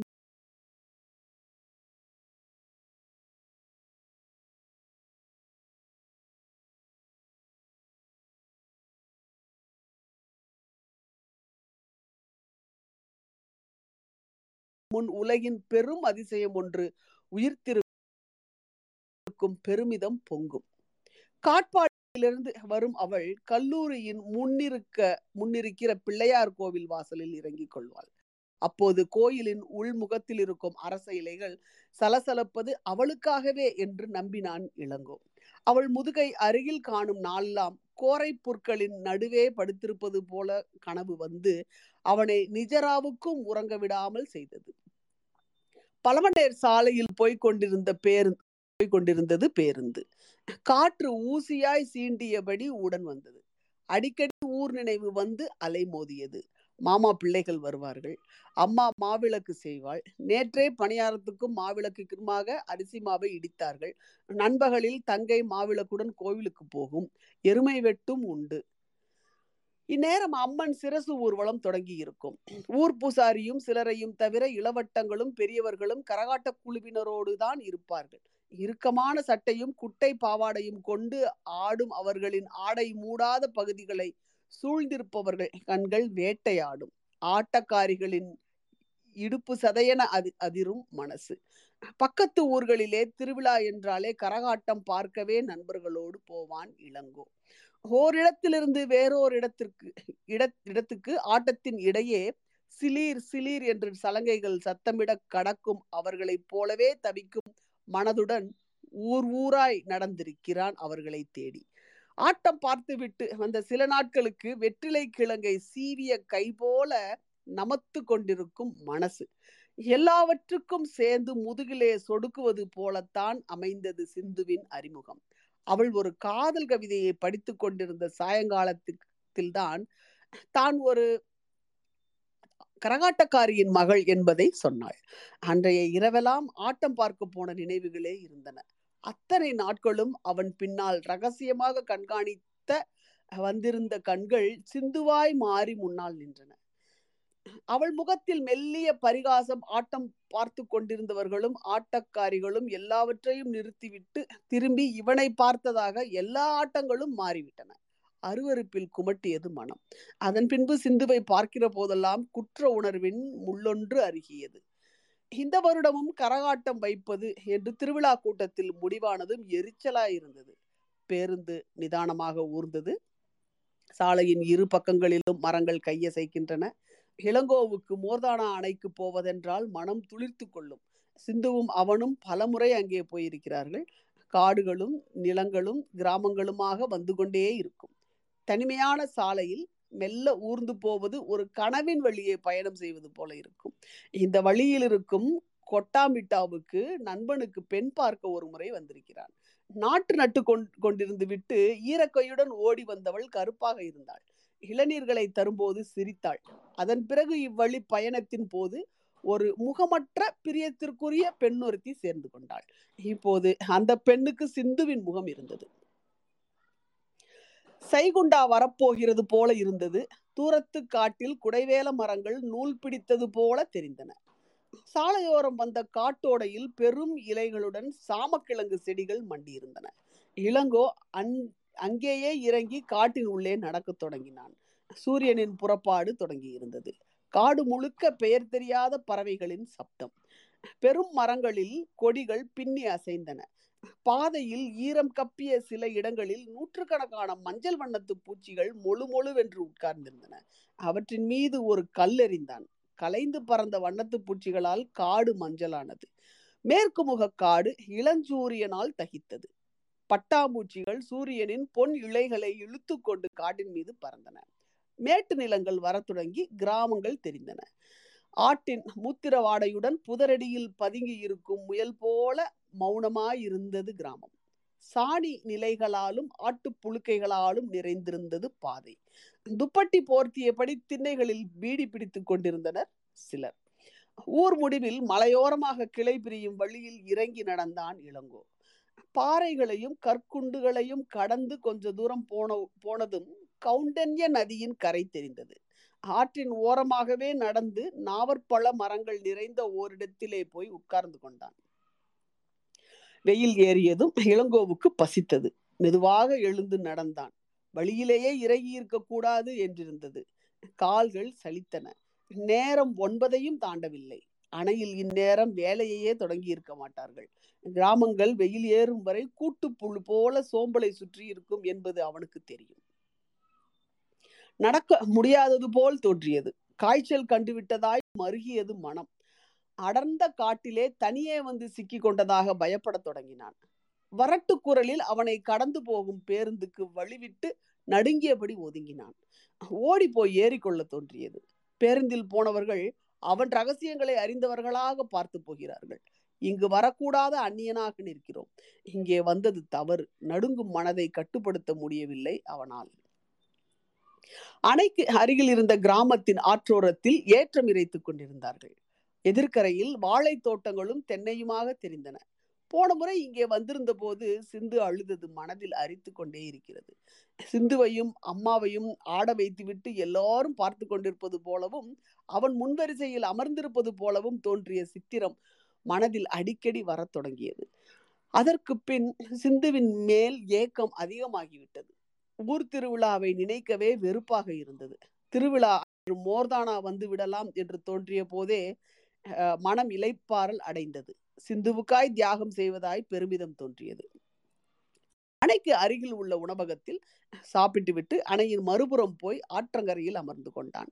காட்டின் பேரமைதி அவனை சூழ்ந்து கொண்டது. மணல் மூட்டைகளை போட்டு தண்ணீரை திசை மாற்றியிருந்தார்கள். மழைக்கு முந்தைய காலம் போல நீர்வரத்து குறைந்திருந்தது. விறகு வெட்டவும் வேட்டையாடவுமாய் காட்டுக்குள் சிலர் போய்க் கொண்டிருந்தனர். ஆற்றின் வழியே எதிர்ப்புறம் போனால் காட்டுக்குள் ஆற்றின் மூலமாகிய கங்கன் சிரசு அருவி வரும். அங்கே கன்னிமார் சாமிகளை கும்பிடுவார்கள். மரங்களின் குளுமைக்கும் காற்றுக்கும் மனம் ஒட்டவில்லை. கண்கள் சுழற்றி கொண்டு வந்தன. உலகின் கடைசி மூளையொன்றுக்கு தன்னந்தனியனாக வந்து விட்டவனாகவும் பரிதாபமாக பிறரால் ஏமாற்றப்பட்டவனாகவும் அவன் மீதே இரக்கம் உண்டானது.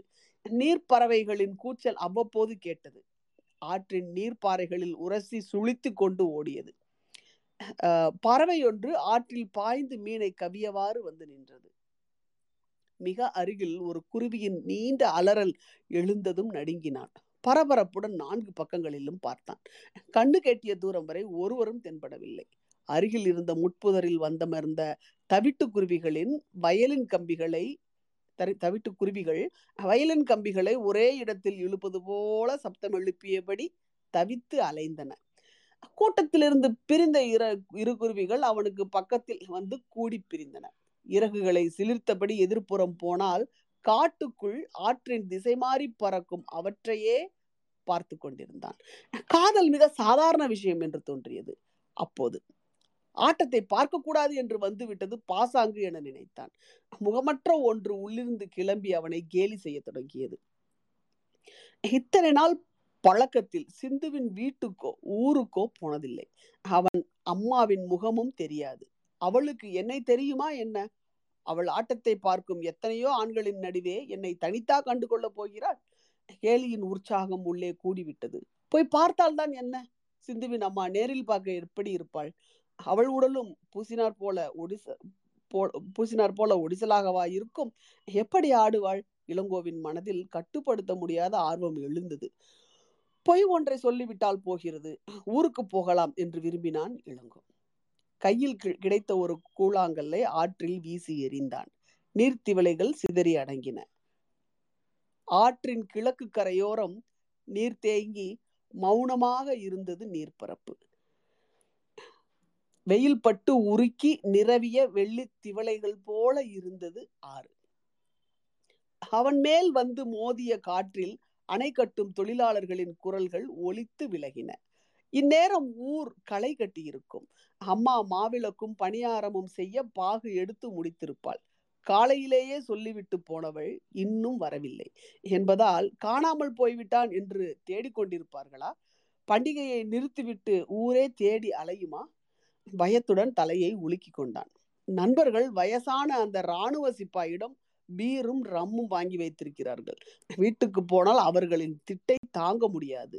இளங்கோவுக்கு மனதுடன் இளைய முடியவில்லை. வீட்டுக்கு போக எழுந்து கொண்டான். ஊர் போய் சேர நண்பர்களுக்கு மேலாகிவிட்டது. கரகாட்டக்காரர்கள் அம்மன் ஊர்வலம் முடிந்ததும் போய்விட்டிருப்பார்கள். சிந்துவுக்கு கொடுத்த வாக்கை நிறைவேற்றி விட்டோம் என்று நிம்மதியடைந்தது மனம். அம்மா சத்தம் போட்டாள். எங்கேயானா அடுக்குமா இது? எங்கடா போய் வர்ற? ஒரு நல்ல நாள் பொல்ல நாள் கூடவா இல்ல? முதல் முதல்ல போய் சாப்பிடுடா என்றார் அப்பா. வீட்டிற்குள் சூடான மாவிளக்கின் மனம் நிறை நிறைந்திருந்தது. அப்போதுதான் அம்மா மாவிளக்கு பிடித்திருந்தாள். தயங்கியபடி நடுத்தெரு பக்கம் போனான் இளங்கோ. மாரியம்மன் கோவிலில் ஆரவாரம் அடங்கியிருப்பது போல தெரிந்தது. நண்பர்கள் அவனை பிடித்து கொண்டார்கள். எங்கடா போயிட்டு இருந்த பையா? இன்னைக்கு போய் என்ன என்னடா புடுங்குற வேலை? டேய் இவன் நம்ம கிட்ட எதையோ மறைக்கிறான். பதில் சொல்ல முடியாமல் திணறினான். மாலையில் மாவிளக்கு ஊர்வலம் தொடங்கியது. ஒவ்வொரு தெருவாக போய் வரும் மேளக்காரர்களின் பின்னால் பெண்கள் மாவிளக்கு தட்டுடன் வந்தனர். ஊர்வலத்தின் பின்னால் இளங்கோவும் நண்பர்களும் இருந்தனர். ஊர்வலம் கோவில் அருகில் வந்ததும் நெறிப்பட்டது பூஜை பூஜையும் பூஜையும் எருமை வெட்டும் தொடங்கிவிட்டன. கோயிலுக்கு கொஞ்ச தூரத்தில் கரகாட்டம் ஆடிக்கொண்டிருந்தனர் அதை பார்த்ததும் இளங்கோவின் மனம் திடீரென்று நடுக்கம் கொண்டது. அவர்கள் இன்னும் ஆடிக்கொண்டிருப்பது குறித்து எரிச்சல் அடைந்தான். சிந்துவின் அம்மாவை பார்க்கும் அவள் கட்டுக்கடங்காமல் எழுந்தது. கூட்டத்தை விலக்கி கொண்டு நண்பர்களும் அவனும் உள்ளே புகுந்தார்கள். அவள் சிந்துவை போலவே இருந்தாள். அவளுடன் இளவயது பெண் ஒருத்தி. புதுப்படத்தின் பாடல் ஒன்றுக்கு வாத்தியக்காரர்கள் வாசிக்க இருவரும் சுழன்று ஆடினார்கள்.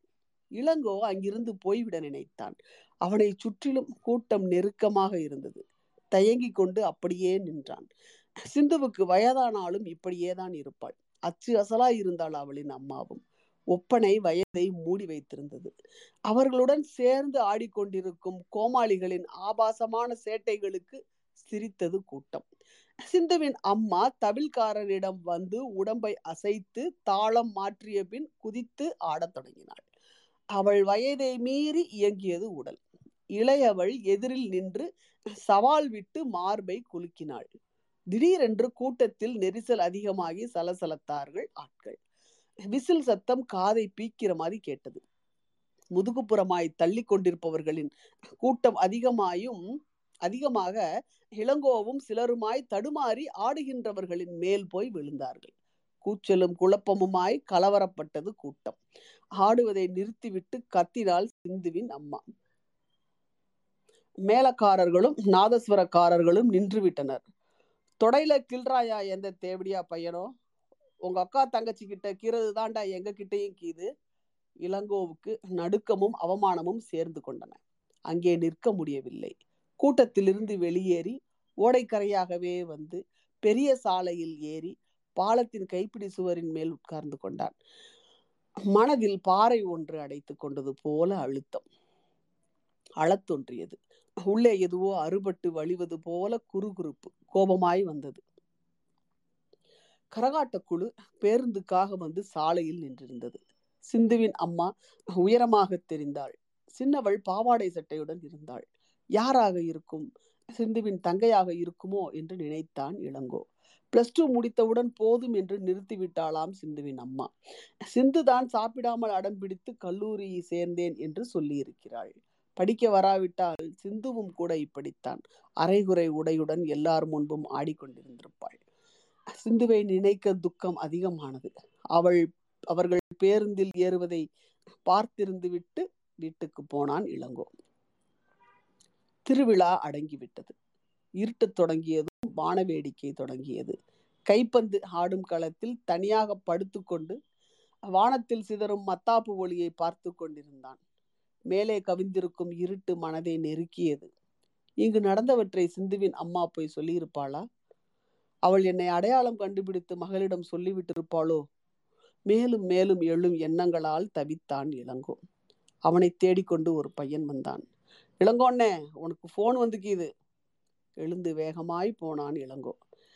தொலைபேசியில் சிந்துவின் குரலை கேட்டதும் மனம் பரபரப்படைந்தது. ரொம்ப நன்றி இளங்கோ. அவள் அதிகம் பேசவில்லை வைத்து விட்டாள். துக்கமுடனும் இயல்பாகவும் இருப்பதாக அவள் குரல் தெரிந்தது. கண்ணீர் துளிகள் மனதில் தோன்றி தவித்தன.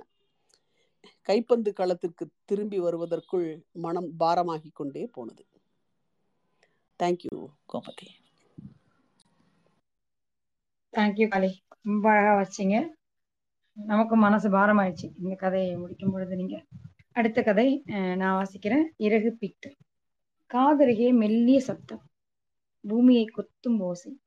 பிரியமானவர்களை தூக்கத்திலிருந்து எழுப்பது போல் பூமியை தொடும் ஓசை. தரையில் கைமடிக்கு படுத்திருப்பதால் எ- என் காது உறக்க கேட்கிறது. எனக்கு அது உறக்க கேட்கிறது. பூமிக்குள்ளிருந்து ஒரு இதயம் துடிப்பது போல மெல்ல அச்சத்தம் பெரு- பெருக்கெடுக்கிறது. அது தாவி தாவி அமர்ந்து அலைவதை உணர முடியும். கண் திறந்து சாலையை பார்த்த மாதிரி புரண்டு படுத்தேன். சிறகை சிறகசைப்பின் சத்தமின்றி பறந்தன சிட்டுக்குருவிகள். நான் படுத்திருக்கும் இடம் ஒரு அரிசி கடையின் சாய். கொஞ்சமும் பயமின்றி தப்பி தப்பி அமர்ந்தபடி தரையெங்கும் சிதறி இருக்கும் அரிசி மணிகளை கொத்தி தின்றன குருவிகள். பழுப்பு இறக்கைகளும் வெளுத்த உடம்பும் கொண்ட குருவிகள். அவற்றின் கண்களைச் சுற்றி மையை அப்பியது போல் கருவளையங்கள். நேற்று சாயந்தரம் பெட்ரோல் பங்க் அருகில் இருக்கிற பெருமாள் கோயில் வாசலில் உட்கார்ந்திருந்த போது கொஞ்சம் சில்லறைகள் என் பிச்சை தட்டில் விழுந்திருந்தன. என் துணிப்பையில் வைத்திருந்த குப்பியில் தேநீரை வாங்கிக் கொண்டு அரிசி கடையின் சுருள் கதவில் சாய்ந்து கயல்களை நீட்டியபடி உட்கார்ந்து கொண்டேன். பக்கத்து கடையில் தேநீர் வியாபாரம் சுறுசுறுப்பாய் இருந்தது இருமல் சத்தங்களுக்கிடையே பேச்சொலிகள் கேட்டன. அக்கடையிலிருந்து கிளம்பும் வீடி புகை காற்றில் பரவி இருந்தது மேலும் சில குருவிகள் வந்து சேர்ந்தன இப்பொழுது பால் பொட்டலம் வாங்க வந்த ஒரு சிறுவன் அங்கேயே நின்று கொண்டு குருவிகளை வேடிக்கை பார்க்க தொடங்கினான். அவன் கண்கள் என் மீது தாவி மீண்டன. கண்ணில் துளியும் மிரட்சி இல்லை. அலட்சியமும் சிரிப்பும் தெரிந்தன. நான் குருவிகளை விட்டுவிட்டு சிறுவனை பார்க்க தொடங்கிவிட்டேன். அவன் அங்கும் இங்கும் எதையோ தேடிக்கொண்டிருந்தான் வேகமும் குறுகுறுப்பும் தெரிந்தன. நான் குப்பியை கழுவி பையில் வைத்துவிட்டு பழையபடியே உட்கார்ந்து கொண்ட பொழுது அவன் கையில் சிறு சில கற்கள் இருந்தன. அவன் குருவிகள் ஒன்றை குறிபார்த்து கொண்டிருந்தான். எனக்குள் பரபரப்பு கூடியது.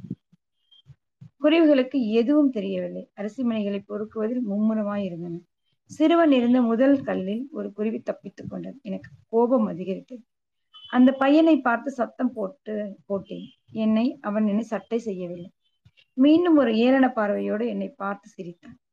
மீண்டும் ஒரு குருவியை அவன் குறிவைக்க தொடங்கினான். நான் குருவிகளை விரட்டினேன். இறகுகளை உரசியபடி ஒரு கல் விழுந்தது.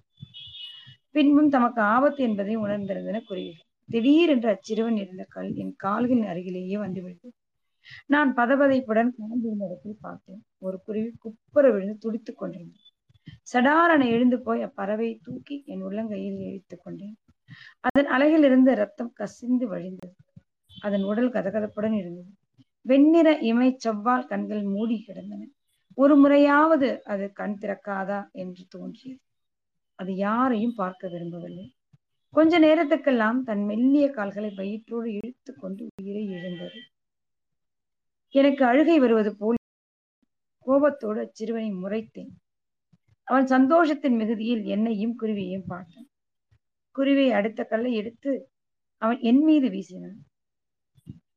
அவன் அடிபட்டவன் போல கத்திக்கொண்டு அழுந்தபடியே ஓடினான்.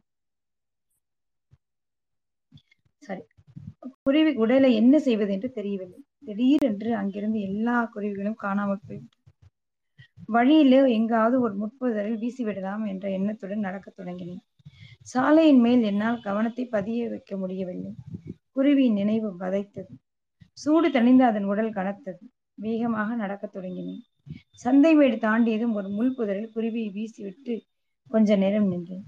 பின்பு நடந்து போய் வெங்கடகிரி போகும் சாலை சந்திப்பில் இருக்கிற பாலச்சுவர் ஒன்றின் மீது அமர்ந்து கொண்டேன். பழனி கூட இப்படித்தான் அடிபட்டான். என் கண்ணெதிரில் தான் அது நடந்தது. பின்மண்டையில் ஒரே அடி. கொஞ்ச நேரத்துக்கு முன் என் கண் முன்னால் சுருண்டு விழுந்த குருவியைப் போலவே திண்ணையிலிருந்து விழுந்தான். காதுகளிலும் மூக்கிலும் வாயிலும் ரத்தம் கொப்பளித்தது. அவன் உடல் துடிப்பதை பார்த்ததும் நடுக்கமும் கோபமும் பீதியும் வெறியும் என்னை என இனம் பிரிக்க முடியாத பல உணர்வுகள் என்னுள்ளே பரவின. அவனை போய் தூக்கினேன்.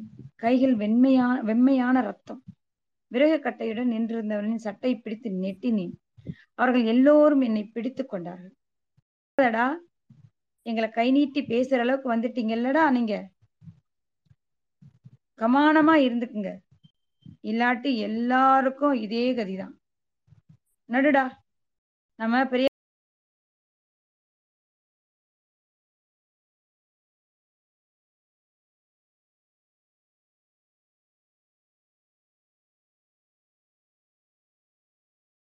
கிட்ட போயிருவோம்.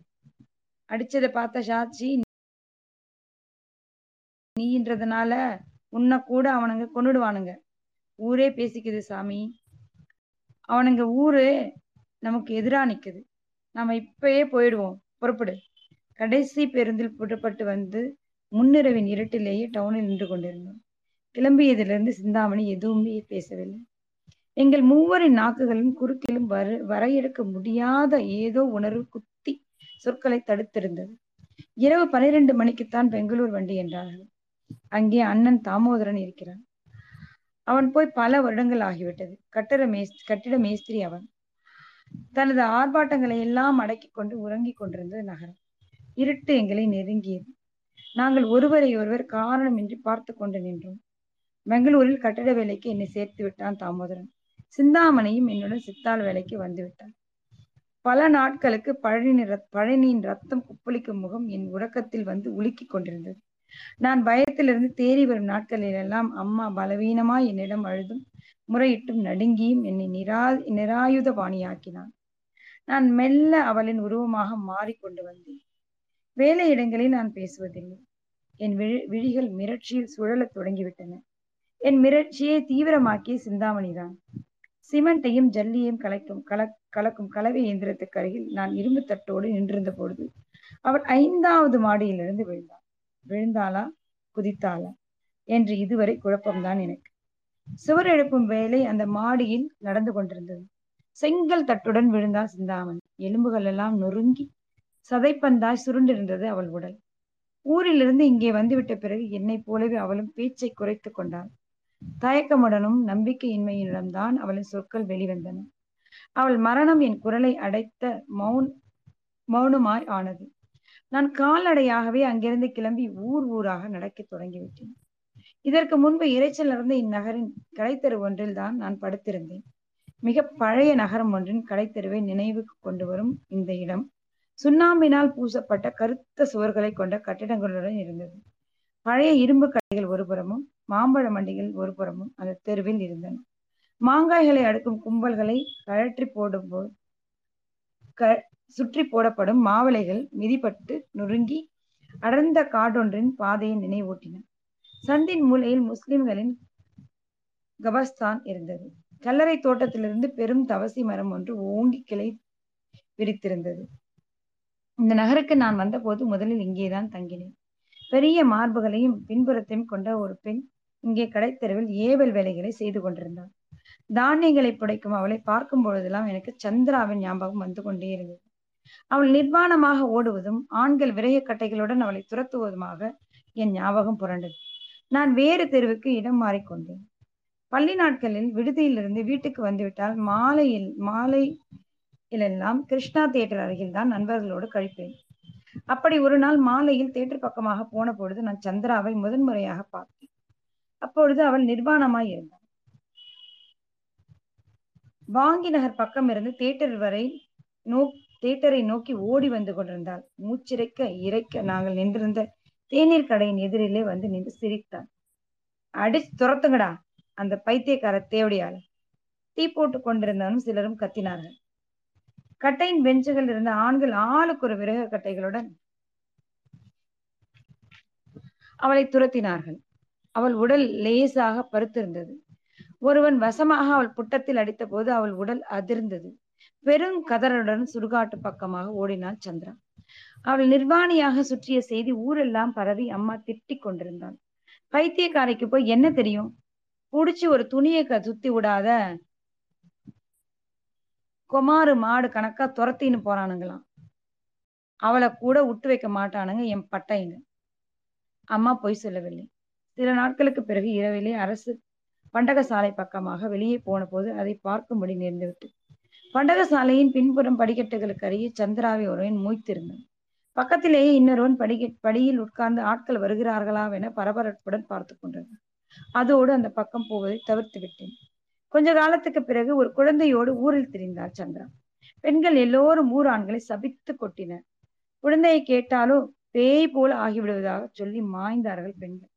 அந்த வருட மழையில் பாலாற்றில் திடீர் வெள்ளம் வந்து பொழுது குழந்தையுடன் சந்திரா அடுத்து செல்லப்பட்டு விட்டதாய் நான் விடுமுறையில் வளர்த்து வந்திருந்த போது சொன்னார் பாலத்தின் அடியில் தோல் தொழிற்சாலைகளின் கழிவு நீரும் சாக்கடையும் கலந்து ஓடிக்கொண்டிருந்தது. சாலை சந்திப்பின் முனையில் இருக்கும் பெருமாள் கோயிலில் மதுரை வீரன் படத்தின் கதை வசனம் ஒளிபெருக்கியில் ஓடிக்கொண்டிருந்தது. சில நாட்களில் எம்ஜிஆரின் காதல் பாடல்களும் நாகூர் ஹனிபாவின் பக்தி பாடல்களும் கூட கோயிலுக்குள்ளிருந்து கேட்கும். நான் இந்த ஊருக்கு வந்தபோது இதில் பல நாட்களுக்கு இங்கேயே தான் உட்கார்ந்து பிச்சை எடுத்தேன். அப்பொழுது கோயிலின் சன்னிதான தூண்களில் எம்ஜிஆரின் படங்கள் மாட்டியிருக்கும் மாட்டியிருந்ததை பார்த்திருக்கிறேன். இளவானம் மெல்ல சிவந்து கொண்டிருந்தது. எனக்கு தீராத ஆச்சரியங்கள் ஒன்று ஆறு. நான் இப்பொழுது படுத்து கிடக்கும் கடையின் எதிரில் கிழக்காக சாயும் தெருவின் வழியாக வெண்ணிற கோடு போல் தெரியும் வானத்தை பார்த்து கொண்டே போனால் இந்த ஊரின் ஆறு ஆறு வரும். பூமியின் நாளங்களாய் ஓடிக்கொண்டிருக்கும் ஆறுகள் நான் எங்கே போனாலும் என்னுடன் வருகின்றன. ஆறு ஓடும் ஊர்கள் எனக்கு ஏன் என் ஊராய் தெரிகின்றன. புதர்களும் மரங்களும் புல்வெளியும் மண்டிய அந்த கரைகள் என் நினைவுகளுக்கு பசுமை கூட்டுகின்றன. இங்கே வந்த சில நாட்களுக்குள்ளாகவே ஆற்று பக்கம் போனேன். ஆற் ஆற்றை நெருங்க நாரியது கரையிலிருந்து தோல் தொழிற்சாலையின் கழிவு சீட் போல் ஓடிக்கொண்டிருந்தது. என் உடலே புறையோ புறையோடி அழுக தொடங்கியிருப்பதாக தோன்றியது. வேகமா இங்கிருந்து திரும்பிவிட்டேன் சூரியனின் முதல் கதிர் தீண்டியது போல மஞ்சள் வெயிலில் காலை ஒளிர்ந்தது பாட்டி சொன்ன கதைகளில் வரும் நகரங்களில் இதுவும் ஒன்றாக இருக்கலாமோ என்று நினைனேன் நல்ல மனனுடைய மனநிலையுடன் எழுந்து நின்றேன். அழுக்கேறி என் உடுப்புகளிலிருந்து எழுந்த நாற்றம் கூட இப்பொழுது எழும்பவில்லை. கிழக்கு திசையில் கீழிறங்கும் சாலையில் நடக்கத் தொடங்கினேன். எல்லா ஊர்களிலும் இருப்பது போல இருப்பது போல இங்கும் பைத்தியக்காரர்கள் நிறைய பார்த்தேன். ஏகாந்திகளாய் அவர்கள் கடைத்தெருவெங்கும் சுற்றி கொண்டிருந்தனர். அவர்களை உருவாக்கும் இந்நகரங்களை விட்டு போக மனமின்றி. அதன் தெருக்களையே சுற்றி வருவது போல் தெரிந்தது அவர்கள் அலைச்சல் சின்ன கடை வீதியில் ஒரு முதியவள் இருந்தாள். உருதுவில் தனக்கு தானே பேசிக்கொள்வாள் அலை அலையாய் அவள் முடிக்கற்றகள் நெற்றியின் இருபுறமும் படிய வாரிவிட்டது போல் விழும். முக்காடு இல்லாத அவளின் கருப்பு அங்கி மேல்கோட்டு போல் தோற்றம் தரும். மேல் ரோட்டில் இரண்டு மூன்று ஏகாந்திகள் உண்டு. ஒருவன் எப்பொழுதும் சிரித்தபடியே அசைவ உணவகத்தின் அருகில் அமர்ந்திருப்பான். இன்னொருவன் சுமையில் லாரிகள் நிற்கும் சாலையில் குப்பைகளை கிளறியபடி. பார்ப்பவர்கள் பார்ப்பவர்களிடம் சரி பார்ப்பவர்களிடமெல்லாம் தேநீர் குடிக்க பணம் கேட்கும். இவர்களிடம் பார் பரபரப்பானவன் கழுத்தில் எல்லாம் பலவித மணிகளை அணிந்து தெரியும் சுஃபி ஞானியைப் போல் தோற்றம் கொண்ட ஒருவன் தான் எனக்கும் அவனுக்கும் ஒரு முறை சண்டை கூட வந்தது. தனது வளைவி தடை எடுத்துக்கொண்டு அடிக்க ஓடி வந்தான். அதை பார்ப்பதற்கு ஒரு கூட்டமே கூடி நின்றது. அன்று முழுக்க என்னை எல்லோரும் கண்கா கண்காணிப்பது போல தெரிந்தது எனக்கு. வேறு வேறொரு இடம் தேடிக்கொண்டேன். ஆனால் அங்கும் கூட நீண்ட நாட்களுக்கு இருக்க முடியவில்லை. இரவில் தெருக்களை சுற்றி வந்த குர்கா ஒரு நாள் என் புட்டத்தில் அடித்தான் நான் வழி பொறுக்க முடியாமல் அவனிடம் கத்தினேன். அவன் இனிமேல் இங்கே உன்னை பார்க்க கூடாது என்று கொச்சை தமிழில் சத்தம் போட்டுக்கொண்டு போனான். மீண்டும் ஒரு தெருவுக்கு இடம் அந்த தெருவில் இருந்த தேநீர் கடை வாசலில் காலை போல் நிற்பேன். சில நாட்களில் என்னிடம் இருக்கும் காசிலேயே தேநீர் வாங்கிக் கொள்வேன். சில்லறை இல்லாத போது யாரை ஆகிலும் கேட்டுக்கொண்டே நிற்பேன். பெரும் தொந்தியோடு நடந்து நடந்து விட்டு வந்து கடையில் உட்கார்ந்த ஒருவர் கடைக்காரனிடம் ஒரு முறை கத்தினார். இங்க டீ சுத்தமா போடுறேன்னு தான் வரோம் வாசல்லையே இப்படி பிச்சைக்காரனுங்க நின்னா குடிக்க ஒம்புமா? டீ போடுகிறவன் எதுவும் பேசவில்லை. பேச்சை கேட்டதுமே கண்ணாடி சுடுது நீர் பிடித்து வந்து என் மீது ஊற்றி விட்டு கத்தினான். இனிமேலத்துக்கு உன்னை இங்க பார்த்தா நெருப்பு வச்சிருவேன். முகத்திலும் கைகளிலும் தெரித்த சுடுநீர் சுடுநீரால் தோல் எரிந்தது. துணி ஈரமாகி சுட்டது. நான் பேச வாய் எடுத்ததும் கடைக்காரன் மறுபடியும் சுடுதண்ணி எடுத்து வருவதற்கு ஓடி கடைசியாகத்தான் இப்பொழுது இருக்கும் அரிசி கடை சாய்ப்பில் இடம் பிடித்துக் கொண்டேன். கடைக்காரன் ஒன்பது மணிக்கு கடை திறக்க வருவான். அதுவரை என் இடமாக கடையின் முன்னிருக்கும் சிமெண்ட் பெஞ்ச் மழுக்கிய சிறு மேடை இருக்கும். பிறகு நான் அங்கிருந்து கூப்பிடு தொலைவில் இருக்கும் சந்தை மைதானத்துக்கு போய்விடுவேன். அங்க குருவிக்காரர்களும் சில குருவிக்காரர்களும் குடும்பங்கள் சில எப்பொழுதும் உண்டு. நகரின் எல்லை வரைக்கும் போனேன் நான். அங்கிருந்து திரும்பி விடலாம் என் நினைத்தேன். அந்த இடத்திலேயே சாலை மேட்டில் சாலை மேட்டில் ஏறியது. அங்கிருந்து பார்க்க தெரியும் மேல் சாலையின் இருமாங்கும் இருக்கும். கருவேல மரங்களின் ஊடே அழகாய் தெரிந்தன. அங்கே நின்று சில நாட்களில் மலை மாலை மயங்கும் பொழுது தெரியும் சிவந்த சூரியனை பார்த்திருக்கிறேன். விடுவிடுவென நடந்து இரவு படுத்திருந்த கடை வாசலுக்கு வந்து சேர்ந்தேன். காலையின் மென்மை முகத்தில் அப்பி இருந்தது. இதே மனநிலையோடு இங்கிருந்து போய்விடலாமா என்று தோன்றியது. நான் நிகழ்ச்சி நிகழ்ச்சியாக அமர்ந்து கால்களை நீட்டிக்கொண்டு கடையின் எதிரிலேயே தெருவின் வழியே தெரியும் வானத்தை பார்த்த வானம் முற்றிலுமாக நிறம் எழுந்து சூரியன் எழும்பியிருந்தான். வாகனங்களின் வ வரத்தும் மனிதர்கள் நடமாட்டமும் அதிகரித்திருந்தன. கொஞ்சம் குருவிகள் என என கருக்கே இறந்திருக்கும் அரிசி மணிகளை பொறுக்க கூட்டமாக வந்து அமர்ந்தன. நான் கோபத்துடன் அவற்றை பார்த்தபடி கைகளை வீசி துரத்தினேன். திடீரென மனிதர்கள் பெரும் கூச்சல் மிக அருகில் கேட்டது. அதிர்ச்சியுடன் திரும்பி பார்த்தேன். கைகளில் கம்புகள் கழிகள் பிறகு கட்டைகளுடன் ஒரு கூட்டம். நான் இருக்கும் கடையை பார்த்து வந்து கொண்டிருந்தது என்னை நெருங்கும் போதே கூட்டத்திற்கு முன்னால் வந்து கொண்டிருக்கும் சிறுவன் என்னை நோக்கி கை காட்டி கொண்டே வருவது தெரிந்தது. எனக்கு நடுக்கமும் பீதியும் உண்டானது. வேகமாய் எழுந்து என் பையை தோளில் மாட்டிக்கொண்டு சாலைக்கு வந்தேன். கொஞ்சம் நேரத்துக்கு முன்பு அரிசி மணிகளை பொறுக்க வந்த அந்த குருவிகள் வாசல் முழுக்க செத்து விழுந்து கிடந்தன. என் சிநேகிதனின் பழனியின் உடல் அங்கே எப்படி வந்தது என தெரியவில்லை. நான் வேகமாக ஓடி வரும்போது கால்கள் தடுத்து விழ செய்ய பார்த்தது அது. குருவிகளின் உடல்கள் உடல்கள் நான் கால் வைக்கும் இடத்திலெல்லாம் இருந்து பாதங்களை தடுமாறச் செய்தன. என் முதுகுக்கு வெகு அருகில் அவர்கள் குரல்கள் கேட்டன. அதோ அவன்தான். சிறுவனின் கீச்சு குரல் என் காதல்களையே ஒலித்தது. நான் ஓடத் தொடங்கினேன். சாலையிலே எனக்கு முன்னால் சந்திரா தன் கழந்தையோடு ஓடிக்கொண்டிருப்பது தெரிந்தது. இரு நானும் வந்துடுறேன். மூச்சிரைப்போடு பீரி பீரிடும் என் குரலுக்கு திரும்பி என்னை பார்த்து சிரித்தாள் அவள். இன்னும் வேகமாக ஓடினேன் எனக்கு வெகு அருகில் மூச்சிறைப்புடன் ஓட்ட சத்தமும் தொடர்ச்சியாக கேட்டன பின் துரத்தி வரும் ஒருவன் அடித்த அடி என் முதுகில் விழுந்தது. உடல் அறி அதிர்ந்து கால்கள் பின்னுவது போல் ஆனது. இன்னும் வேகமாய் ஓடிக்கொண்டே இருந்தேன். முடிந்தது.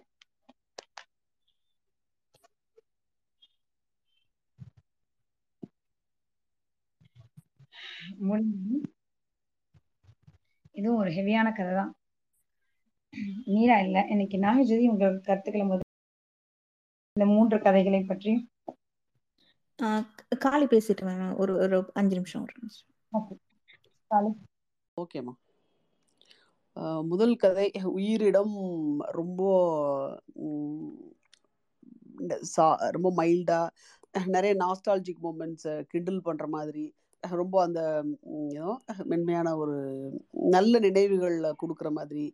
கடைசியில் அந்த பொண்ணு அண்ணம் வந்து அழுதுட்டு கீழே கூட பெரிய இதெல்லாம் கொடுக்கல. மன அழுத்தம்லாம் கொடுக்கல. ஓகே இது எதிர்பார்த்தது தானே. அந்த அந்த ஒரு இதாக இருந்தது. ரொம்ப பிடிச்சிருந்தது அந்த கதை. அதில் வந்து உயிர் இடம். அது வந்து ஒரு ஒரு ஒரு வீடு அப்படின்றது மனிதர்களால் உருவாக்கப்படுவது அப்படின்னு சொல்லுவாங்க இல்லையா? ஆனால் அது மனிதர்களை மனிதர்கள் அவங்களோட இன்ட்ராக்ஷன்ஸ் சுற்றுப்புறத்தோட அவங்களோட இன்ட்ராக்ஷன்ஸ் இதெல்லாம் சேர்ந்த நினைவுகளால் தான் அந்த வீடு உருவாக்கப்படுது இல்லையா? குழந்தைங்க இருக்கிற வீட்டில் சுவரெல்லாம் சுவரெல்லாம் கிறுக்கல் இருந்தால் தான் அது அது அது அது அது அழகு அப்படின்றத விட நம்ம பார்க்கறதுக்கு அழகுன்றத விட அந்த குழந்தைக்கே ஆஹ் நிறைய நல்ல மெமரிஸ் இருக்கும். அது ஒரு ரொம்ப ஆஹ் சின்ன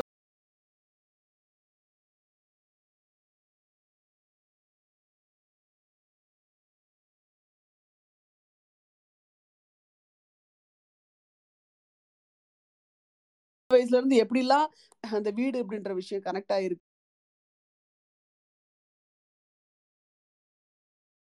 இருந்து எப்படிலாம் அந்த வீடு அப்படின்ற விஷயம் கனெக்ட் ஆயிருக்கு எந்த இடத்துல உட்காந்து நம்ம படிப்போம்? எந்த இடத்துல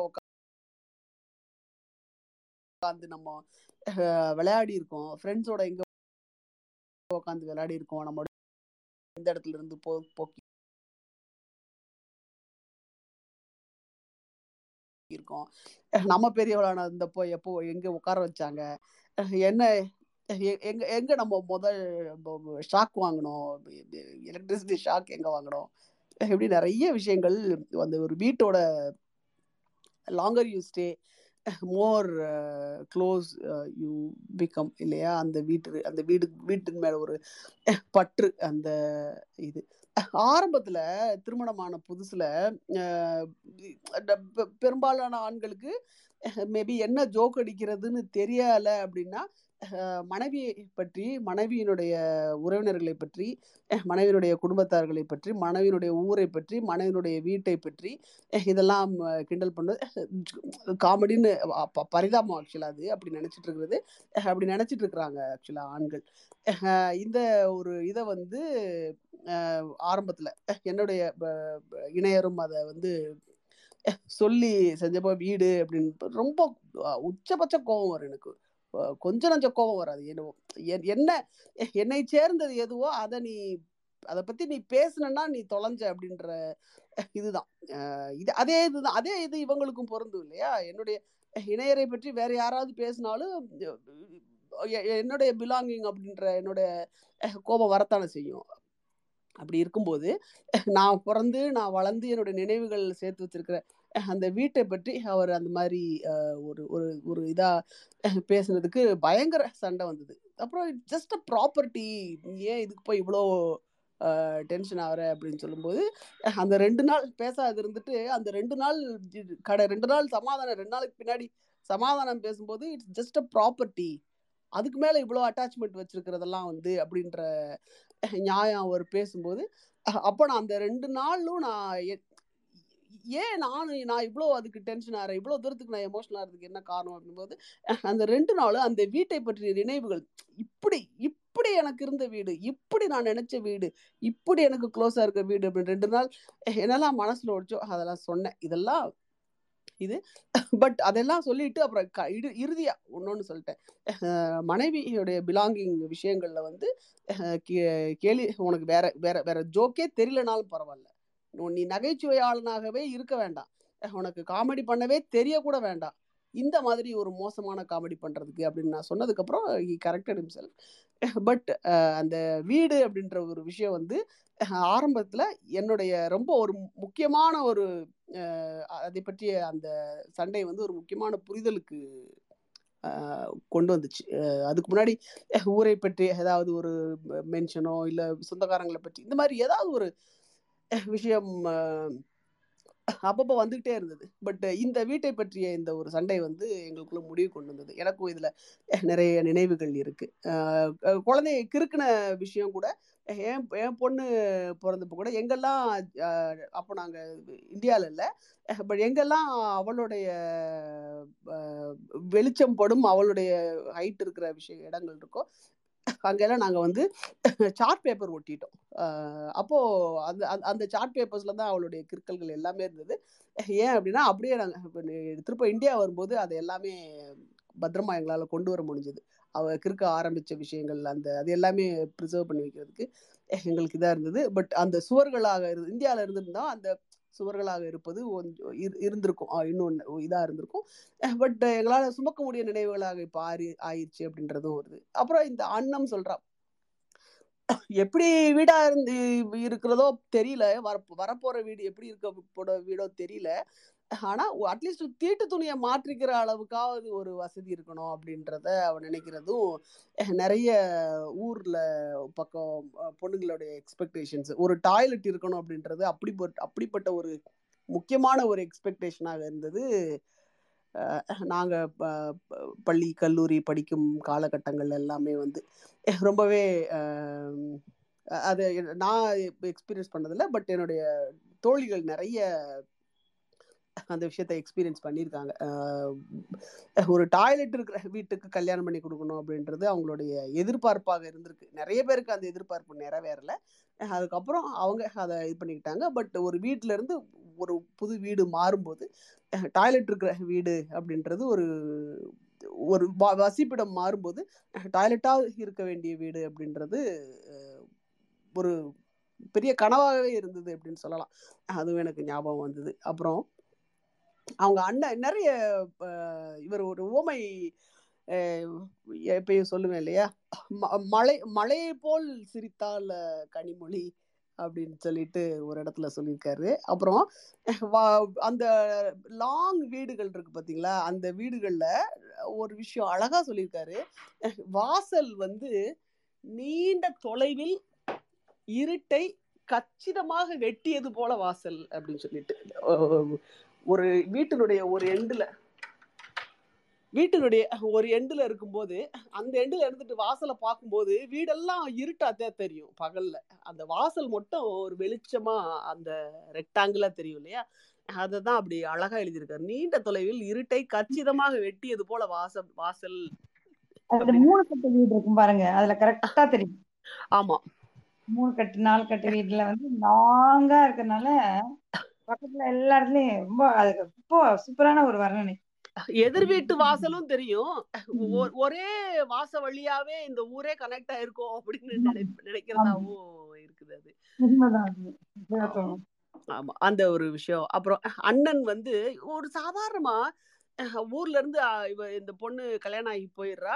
அந்த வீட்டுக்கு அவங்க அண்ணன் யாரோ வர்றாங்க. வந்துட்டு நம்ம எழுதுனா என்ன எழுதுவோம்? அண்ணன் வந்திருந்தார். அன்று பார்த்து மழை பெய்தது. அப்படியே துரதிருஷ்டமாக மழை பெய்யுது இப்படி ஏதாவது எழுதுவோம். நம்ம எழுதுனா. ஆனா இவர் என்ன எழுதியிருக்காரு? அண்ணன் வந்தார். அவர் கூட்டி வந்தது போல பெய்ததுதான் மழை. அதுவும் என்ன ஒரு இந்த ஒரு வாக்கியத்தை எப்படி வடிவமைக்கிறாரு? எப்படி ஒரு கவிதையா வடிவமைக்கிறாரு? அப்படின்றதும் நான் ரொம்ப ஆச்சரியப்பட்டேன்.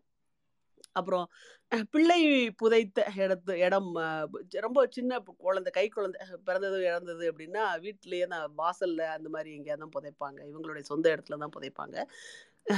சொந்த இடம் இல்லாதவங்க வீட்டுக்குள்ளேயே கூட புதைப்பாங்க. அப்படி புதைச்சி அது மேலே ஒரு கல் வைப்பாங்க. பொதுவாக யாரும் அது மேலே கால் வைக்க மாட்டாங்க. இதை இது வந்து என்னுடைய தோழி ஒருத்தவங்க வந்து அவங்களுக்கு விருப்பம் இல்லாத ஒரு கருக்கலைப்பு செய்ய வேண்டியிருந்தது. ஒரு மூணு நாலாவது மாதம் நினைக்கிறேன். கருக்கலைப்பு செய்ய வேண்டியிருந்தது. அப்போது கருக்கலைப்பு ஒரு ஏதோ ஒரு ப்ராசஸ் பண்ணி அவங்க சொன்னாங்க வீட்டுக்கு போங்க. ஒரு ஒன் ஹவரில் உங்களுக்கு பீரியட்ஸ் வந்துடும் அப்படி வரும்போது நிறைய கிளாட்ஸ் இது வரும். அப்படின்னு ஒயிட்டாக இந்த அந்த கரு வெளியில் வந்துடும் அப்படின்னு சொல்லிட்டு சொல்லி அனுப்பிச்சிட்டாங்க. ஓகே. அனுப்பிச்சிட்டாங்க. அந்த பொண்ணு வந்து அந்த வர ஆரம்பிச்சதுக்கு அப்புறம் அந்த அந்த அதே வடிவத்துல அப்படியே அந்த அது டக்குன்னு அதை கையில பிடிச்சிட்டா இவ. பிடிச்சிட்டு ஃப்ளஷ் பண்ணா. அது அவ அப்போ இருந்தது அவளுடைய வாடகை வீடு. இன்னைக்கும் சொல்லிட்டே இருப்பா. நான் அந்த டாய்லெட்ல ஃப்ளஷ் பண்ணது எனக்கு அப்படியே அவளுக்கு அந்த டாய்லெட்ல ஃப்ளஷ் பண்ணதுன்றது ஒரு இது ட்ராமா அப்படின்னா அந்த வீடு. அந்த வீட்டை காலி பண்ணும்போது அவளுக்கு அவ்வளோ ஒரு- இந்த டாய்லெட் அது ஒரு அப்பார்ட்மெண்ட் அது இந்த மாதிரி ஒரு புதைச்ச ஒரு இடம் கூட கிடையாது. அப்பார்ட்மெண்ட் ஆனால் இந்த, அது அவளுக்கு ஒரு அவ்வளோ அந்த வீட்டை காலி பண்ணுறதுக்கு அவ்வளோ அவளுக்கு இதாக இருந்தது. அந்த கருக்கலைப்பு சம்மந்தப்பட்ட ஒவ்வொரு விஷயத்துக்கூட கனெக்டட் ஒவ்வொரு விஷயமே வந்து ரொம்ப இதாக தான் இன்னைக்கு வரைக்குமே பேசுவா. இவ அந்த அந்த புதைச்ச அதுக்கு அப்புறம் தான் அந்த வீட்டோட உறவு ஆரம்பிச்சிச்சு அப்படின்னு சொல்றதும் வந்து ரொம்பவே புரிஞ்சு கொள்ள முடியறதா இருந்தது. இந்த கதை தான் எனக்கு ரொம்ப நிறைய விஷயங்களை எனக்கு நினைவுபடுத்துறது. இந்த ஒவ்வொரு விஷயத்தையும் சொல்லிக்கிட்டே இருக்கலாம். சூரிய வெளி அந்த அவங்க வீட்டுக்குள்ள சூரிய வெளி வெளிச்சம் வந்து விழுகிறது ஓட்ட ஓட்டையா இருக்கிறதுக்கு நடுவில் சூரிய வெளிச்சம் வந்து விழுகிறத வந்து ஆயிரம் சூரியன்கள் வந்து விழுகிறத அள்ளி அள்ளி தோற்று போவதே அவளுடைய விளையாட்டா இருந்தது. இது என்ன ஒரு லைன் அத்தனை ஆயிரம் சூரியன்களை வீட்டிற்குள் வந்து விழும் ஆரியன் ஆ- ஆயிரம் சூரியன்களை அள்ளி அள்ளி தோற்று போவதே அவருடைய விளையாட்டா இருந்ததாமா அவ அப்புறம் எங்க வீட்டில் மழை பெஞ்சிச்சு அப்படின்னா ஏன் உங்க வீட்டில் ஒழுகுச்சா? அப்படின்னு ஃப்ரெண்ட்ஸ் கேக்குறாங்க. இந்த மாதிரி நிறைய இந்த இந்த மொத்த கதையிலுமே நிறைய விஷயங்கள் எனக்கு கரெக்ட் பண்ணிக்கிறதுக்கு இருந்தது. அடுத்த கதை வந்து நீர்பரப்பு அப்பா என்ன? நம்ம அப்படியே ஒரு மறு யோசனை பண்ணாம கனெக்ட் வெளி வெளியே தள்ளி போயிடுற கடந்து போயிடுற ஒரு சமுதாயத்தில் இருக்கிற ஒரு கதாபாத்திரம் ஒரு கடகாட் கரகாட்டக்காரி. இந்த கரகாட்டக்காரிக்கு ஒரு ம க- இந்த கரகாட்டக்காரி வந்து பார்வை நுகர்தலுக்காக ப அமை அமைக்கப்பட்டிருக்கிற ஒரு தொழில் அமைக்கப்பட்டிருக்கிற ஒரு பாத்திரம் இந்த சமுதாயத்தினால. பார்வை நுகர்தலுக்காகவே அமைக்கப்பட்டிருக்கிற ஒரு பாத்திரத்தின் மேல யாருடைய பார்வையாவது படக்கூடாது அப்படின்னு யாராவது நினைப்பாங்களா? அப்படின்ற ஒரு யோசனை வந்தா அப்ப யாருடையதா இருக்கும்? என்னுடைய தாயை நீ பார்வையாளர் நுகர்ந்துராத அப்படின்ற ஒரு அப்ப அந்த கரகாட்டக்காரிக்கு ஒரு மகள் இருந்தா அந்த மகளுக்கு ஒரு காதலன் இருந்தா அவங்க ரெண்டு பேருக்குள்ள ஒரு கான்வர்சேஷன் எப்படி இருக்கும்? அப்பா இது ரொம்பவே என்னைய மலைக்க வச்சிருச்சு இந்த ஒரு இது. இது இந்த நாட்டு எங்க இருந்து இந்த எழுத்தாளருக்கு கிடைச்சிருக்கும் இன்ஃபேக்ட் வழக்கமா கதையோட தான். நம்ம ஒரு நான் என்னை பொறுத்த மட்டும் எனக்கு மட்டும்தான் இது நடக்குதான்னு எனக்கு தெரியல. வழக்கமான சிறுகதைகள்ல நம்ம கதையோட கனெக்ட் பண்ணுவோம் கதாபாத்திரங்களோட கனெக்ட் பண்ணுவோம். இவரை பொறுத்த இந்த ஆசிரியரை பொறுத்த மட்டும் நான் ரொம்ப ஆசிரியர் கூடயே நான் கனெக்ட் பண்ணிட்டே இருக்கேன். இது எப்படி இவருக்கு தோணுச்சு? இது எப்படி இவர் எழுதினாரு? இது எப்படி இவர் இப்படி யோசிச்சாரு? இதை இவர் வேற ஏதாவது ஒரு விஷயத்த இப்போ என்னுடைய வாழ்க்கையில இன்னைக்கு நான் ஒரு பக்க பிள்ளைய கூப்பிட ஸ்கூலுக்கு போயிட்டு வரேன். அப்போ ஒரு இன்சிடென்ட்டை பார்க்குறேன்னா இது அழகியன் பெரியவர் பார்த்தா எப்படி யோசிச்சிருப்பாருன்னு எனக்கு இப்போ யோசனை வருது. அந்த அளவுக்கு ஆசிரியர் கூட கனெக்ட் பண்ணிட்டே இருக்கிறேன் நான். அதுவும். ஸோ எந்த எந்த இடத்துல இவருக்கு இந்த நாட்டு கிடைச்சிருக்கோம் கரகாட்டியக்காரியை பார்த்துதா? இல்லை கரகாட்டக்காரியோட கரகாட்டக்காரி கரகாட்டக்காரியோடைய சின்ன மகள் ஒரு கரகாட்டக்காரி இன்னொரு மகள் வந்து கல்லூரியில் படிக்கிறா. அந்த அந்த அந்த மாதிரி ஒரு கல்லூரியில் படிக்கிற கரகாட்டக்காரியினுடைய மகள் சந்திப்பு இந்த கதையை தூண்டி விட்டு இருக்குமா கரகாட்டக்காரி இவளை பார்வை நுகர்தலுக்காக இருக்கும் இந்த நுகர்வு பண்டம் யாரால நுகர முடியாது? யார யார வந்து இது இந்த இந்த இந்த பண்டத்தை நுகர்ந்து விடாதேன்ற ரிக்வஸ்ட் யாருக்கு போகும்? எப்படி இந்த இது கதையுடைய முடிச்சு வந்தது அப்படின்றதே எனக்கு வந்து ரொம்ப ஆச்சரியமா இருந்தது. அந்த இளங்கோ கால் பக்கத்து வீட்டுக்கு கால் பண்ணி கூப்பிடுறது நிறைய விஷயங்கள். அந்த அந்த ஒரு நைன்டிஸ் காலகட்டத்தினுடைய காதலர்களின் முக்கிய கனெக்டிவிட்டியே அதுதான். ஆமாம் அதுவும் நிறைய விஷயங்களை இது பண்ணிவிட்டது. இன்ஃபேக்ட் அந்த பிள்ளைக்கு அந்த பிள்ளை பேர் என்ன? சிந்து. சிந்துவுக்கு அவளுடைய கரகாட்டக்கார பின்னணியிலேயே ஒரு இளைஞன் இருந்திருந்தான் அப்படின்னு சொன்னா அவளுக்கு அந்த கண்ணீர் தேவையில்லை ஆக்சுவலா அல்லது இந்த கலகாட்டக்கார நுகர்வு கலா பார்வை நுகர்வு கலாச்சாரம் இல்லாத வேறு ஒரு அந்த ஊர்ல படிக்கலன்னு வச்சுக்கோங்களேன் ஒரு ஒரு கற்பனைக்காக சொல்றேன். ஒரு வெளிநாட்டில் படிக்கிறா ஒரு வெளி மாநிலத்தை படிக்கிறா அந்த நுகர்தல் நடக்கவே போறதில்லை அப்படின்னாலும் இந்த விஷயம் என்ன அப்படின்றது அவ அவளுக்கு அவளுக்கு அது ஒரு மனசுல ஒரு ஹாண்டிங்கான விஷயமா இருக்க போறதில்ல. அதே பார்வை நுகர்வு கலாச்சாரத்துல கரகாட்டத்தை பார்த்துருக்கிற வளர்ந்து பார்த்து வளர்ந்துருக்கிற ஒரு பையனாக இருக்கிறது தான் அவளுக்கு அவ்வளோ பெரிய மன இதையும் கிளேசத்தையும் கொடுத்துருக்கோம் அப்படின்றதையும் நான் நினைக்கிறேன். அடுத்தது அந்த இறகுகள் பீத்தல். இதில் எனக்கு ரொம்ப இது அந்த ஏகாந்த ஏகாந்திகளோட இதை நிறைய சொல்லியிருக்கிறாங்க. அதில் ஒரு ஏகாந்தி எப்படி அவர் அந்த இதுக்கு ஆனாரு? அப்படின்றத கோடிட்டு காட்டியிருக்கிறாங்க. அதெல்லாம் எனக்கு பெருசு பெருசாக இது இல்லை. அந்த பெண் நிர்வாணமாக அந்த பைத்தியக்கார பெண் அந்த பெண்ணுடைய பேர் என்ன? பார்வதியா? ஏதோ ஒரு பேர் வந்தது. அந்த நிர்வாணமாக ஒரு பைத்தியக்கார பெண் வந்து வருவாங்க. அந்த பெண்ணை பார்த்து நிர்வாணமா வர்றத பார்த்த உடனே டீ கடையில இருக்கிற ஆண்கள் எல்லாம் சேர்ந்து அவளை அடிக்கிறதுக்கு துரத்துறாங்க. அப்படி அடிக்கிறதுக்கு துர சந்திரா. சந்திரா. ஆஹ் சந்திரா. அந்த சந்திராவை வந்து அடிக்கிறதுக்கு துரத்துறாங்க. அவ ஓடுறா. அவளுடைய பின்பக்கத்துல ஓங்கி ஒருத்தன் அடி கொடுத்துறான் அவளுடைய உடம்பே அதிர்ந்துருது. இந்த அந்த கும்பல் துரத்துது பாத்தீங்களா? அது வந்து நிர்வாணத்தை எதிர்க்கிற அல்லது நிர்வாணத்தை ரசிக்காதபடி காட்டிக்கொள்ளும். அந்த மனநிலை மாதிரி ஒரு பாசாங்கு வேற எதுவுமே கிடையாது. வேற எதுவுமே கிடையாது. நான் நிறைய வாட்டி சொல்லியிருக்கேன். அந்த பொண்ணு பேர் என்ன? உம், எப்பயுமே எனக்கு அந்த பொண்ணு பேர் மறந்துடுதுப்பா யாருப்பா? அந்த ஒரு போன் இண்டஸ்ட்ரியில நடிச்சு ஒரு பொண்ணு கனடா யூஎஸ்ல இருந்து இப்போ இந்தியா அப்புறம் இந்தியால பாலிவுட்ல எல்லாம் வந்தாங்களே. இவங்க ஐயோ. ஆஹா சனி லியோன் சனி லியோன். பாருங்களேன். அவளை அந்த பொண்ணை இன்டர்வியூ பண்ண தூபே பேர் எனக்கு பூபேந்திர தூபே பேர் எனக்கு ஞாபகம் இருக்குது. அந்த பேர் எப்பயுமே எனக்கு மறந்துருது. வெரி பேட் எனக்கு? எனக்கு எப்பயுமே அந்த இது பேர்களோட நான் ரொம்ப மோசம் ஆக்சுவலா இப்போ திடீர்னு ஒரு புத்தக பேரோ திடீர்னு ஒரு படத்தினுடைய பேரோ எதுவுமே ஞாபகத்துக்கு வராது. இன்னைக்கு காலையில ஒரு சிறுகதை படித்தேன் படிச்சுட்டு நொந்துக்கிட்டேன் ஆனாலும் எனக்கு இப்போ அந்த பேர் கூட ஞாபகம் வர மாட்டேங்குது. வாவேசு ஐயருடைய சிறுகதை. சரி அது அப்புறம் சொல்றேன். சனி லியோன். சனி லியோன் வந்து அந்த பூபேந்த் சௌபே வந்து ஒரு ஒரு இன்டர்வியூ பண்ணியிருப்பாரு. அப்படியே ஃபுல் மூஞ்சி அப்படியே அப்படி வச்சுக்கிட்டு உன- உனக்கெல்லாம் அதாவது அவர் அவர் வேற வேற வார்த்தைகளில் பேட்டி கண்டாலும் அவர் சொன்னதெல்லாம் உனக்கெல்லாம் வெக்கமாவே இல்லையா? உனக்கெல்லாம் அசிங்கமாவே இல்லையா? அழுகலையா? நீ வந்து எப்போ அழுக போற? உனக்கு நீ ஷேமா ஃபீல் பண்ணணுமே. இப்படி இதை இந்த காசை வச்சு நீ வந்து பொழைக்கிறியா? நீ வந்து ஷேமா ஃபீல் பண்ணணுமே. நீ அழுகணுமே. அப்படின்றது அதுதான் எப் அப்படியே தொடர்ச்சியா இருக்கும். இதை இந்த பையன் கார்த்திக்னு சொல்லிட்டு கார்த்திக் ஏதோ ஒரு கூட ஒரு பேர் வரும்.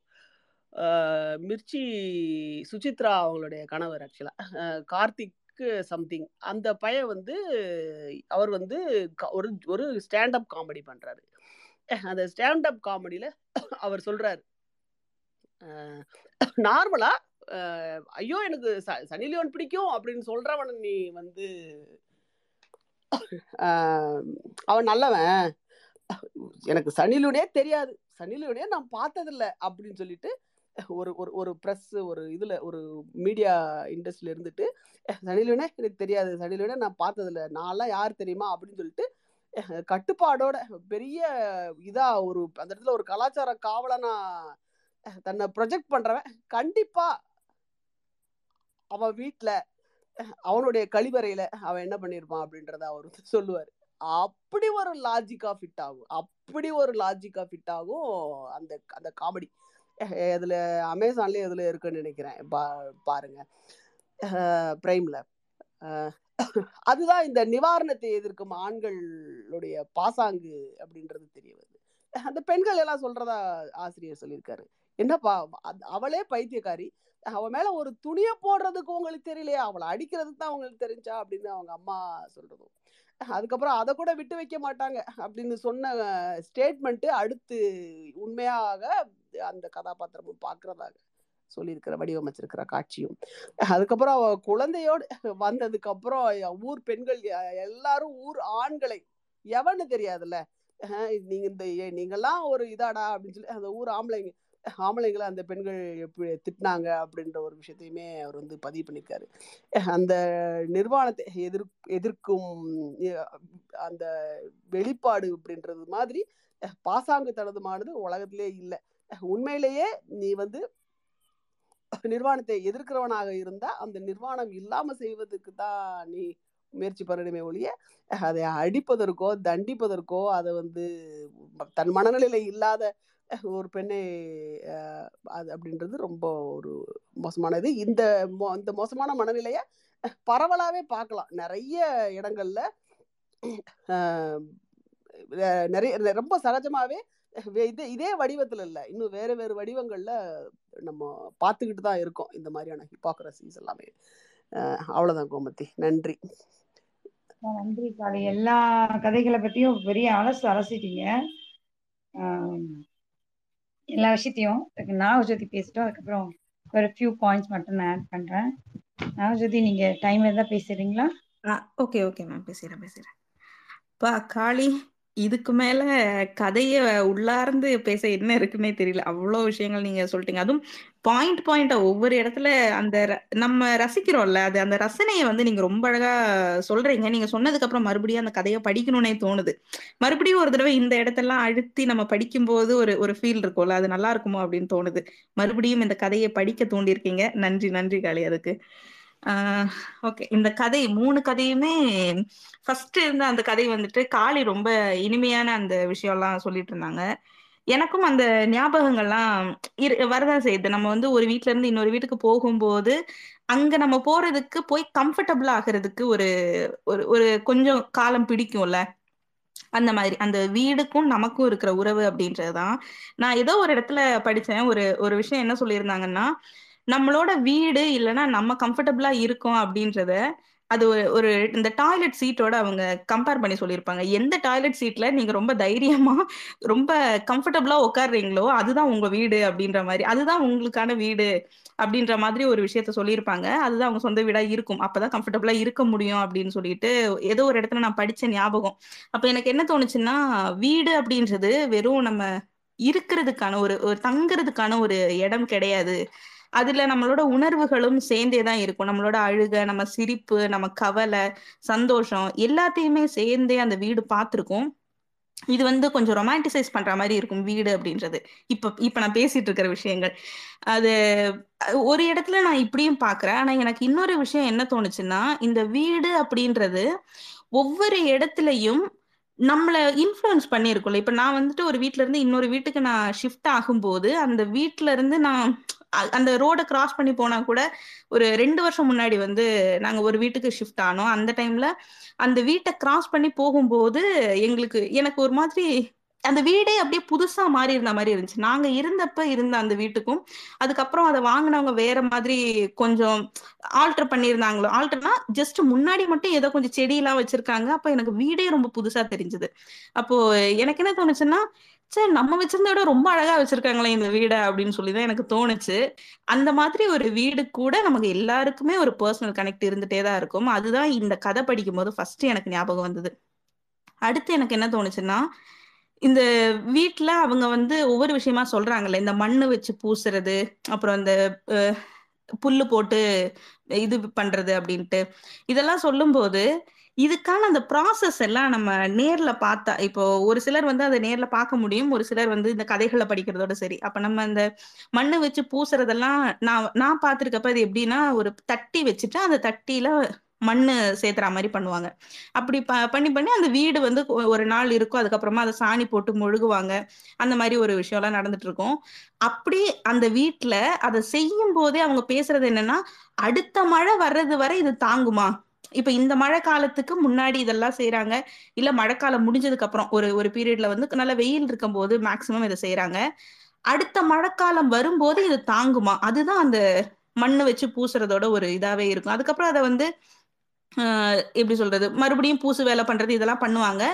ஆனாலும் அதாவது அந்த கால அளவு அப்படின்றது அந்த ஒரு மழைக்காலம் வர. அவங்க செய்யறதுல இருந்து மழைக்காலம் வர, மழைக்கு ஒழுகாம இருக்குமா வீடு. இதுதான் மேக்சிமம் அவங்க பார்க்குற கேட்டகரியாவே இருக்கும்.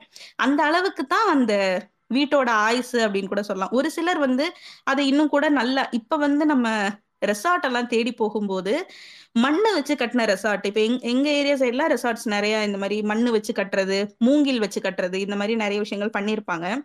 அப்ப என்ன தோணுதுன்னா, ஒரு சிலருக்கு வாழ்க்கை அப்படின்றதே அந்த மண்ணு வீட்டுக்குள்ளதான் இருக்கு. நான் ரெண்டையுமே ஒரே ஊர்ல பார்க்குறேன்.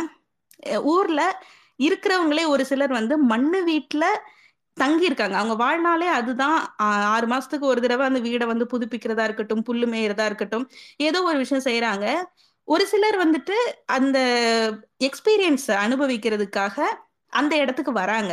அது தனியா ரெசார்ட்ஸ் மண்ணு வச்சு கட்டின மாதிரி ரெசார்ட்ஸ் வச்சிருக்காங்க. இது ரெண்டுமே எவ்வளவு எக்ஸ்ட்ரீமான விஷயம். ஒருத்தரோட அத்தியாவசிய தேவை அப்படின்றது, இன்னொருத்தரோட ஒரு ஒரு என்ஜாய் பண்ணிட்டு போற ஒரு விஷயமா இருக்கு. இது 2மே 2 எக்ஸ்ட்ரீமான விஷயமா இருக்கு. இத காமனா உட்காந்து பார்க்கும்போது, அப்ப இந்த சமூகத்துல ரெண்டு வகை. அப்படியே ஒரு இந்த மூலையில இருந்து அந்த மூலைக்கு எ எட்டவே எட்டாத தூரத்துல இரண்டு சமூகங்களா தானே பிரிஞ்சிருக்கு அப்படின்னு தான் எனக்கு தோணுச்சு. ஒரே விஷயத்த ரெண்டு மாதிரி பாக்குறதால அந்த விஷயமும் அதுக்கப்புறமா அந்த வீட்டுல இருந்து அவங்க கிளம்பி போகும்போது ஒரு விஷயம். அந்த வீட்டை வந்து எப்பவுமே ரொம்ப அழகா வச்சிருக்கணும்னு சொல்லிட்டு அவங்க மரம் எல்லாம் வைக்கிறது அந்த விஷயம் எல்லாம் பண்ணுவாங்க. அது பண்ணும்போது எனக்கு இந்த பசங்க படத்துல தான் ஞாபகம் வந்தது. பசங்க படத்துல அவங்க வந்து வாடகை வீட்டுல தான் இருப்பாங்க.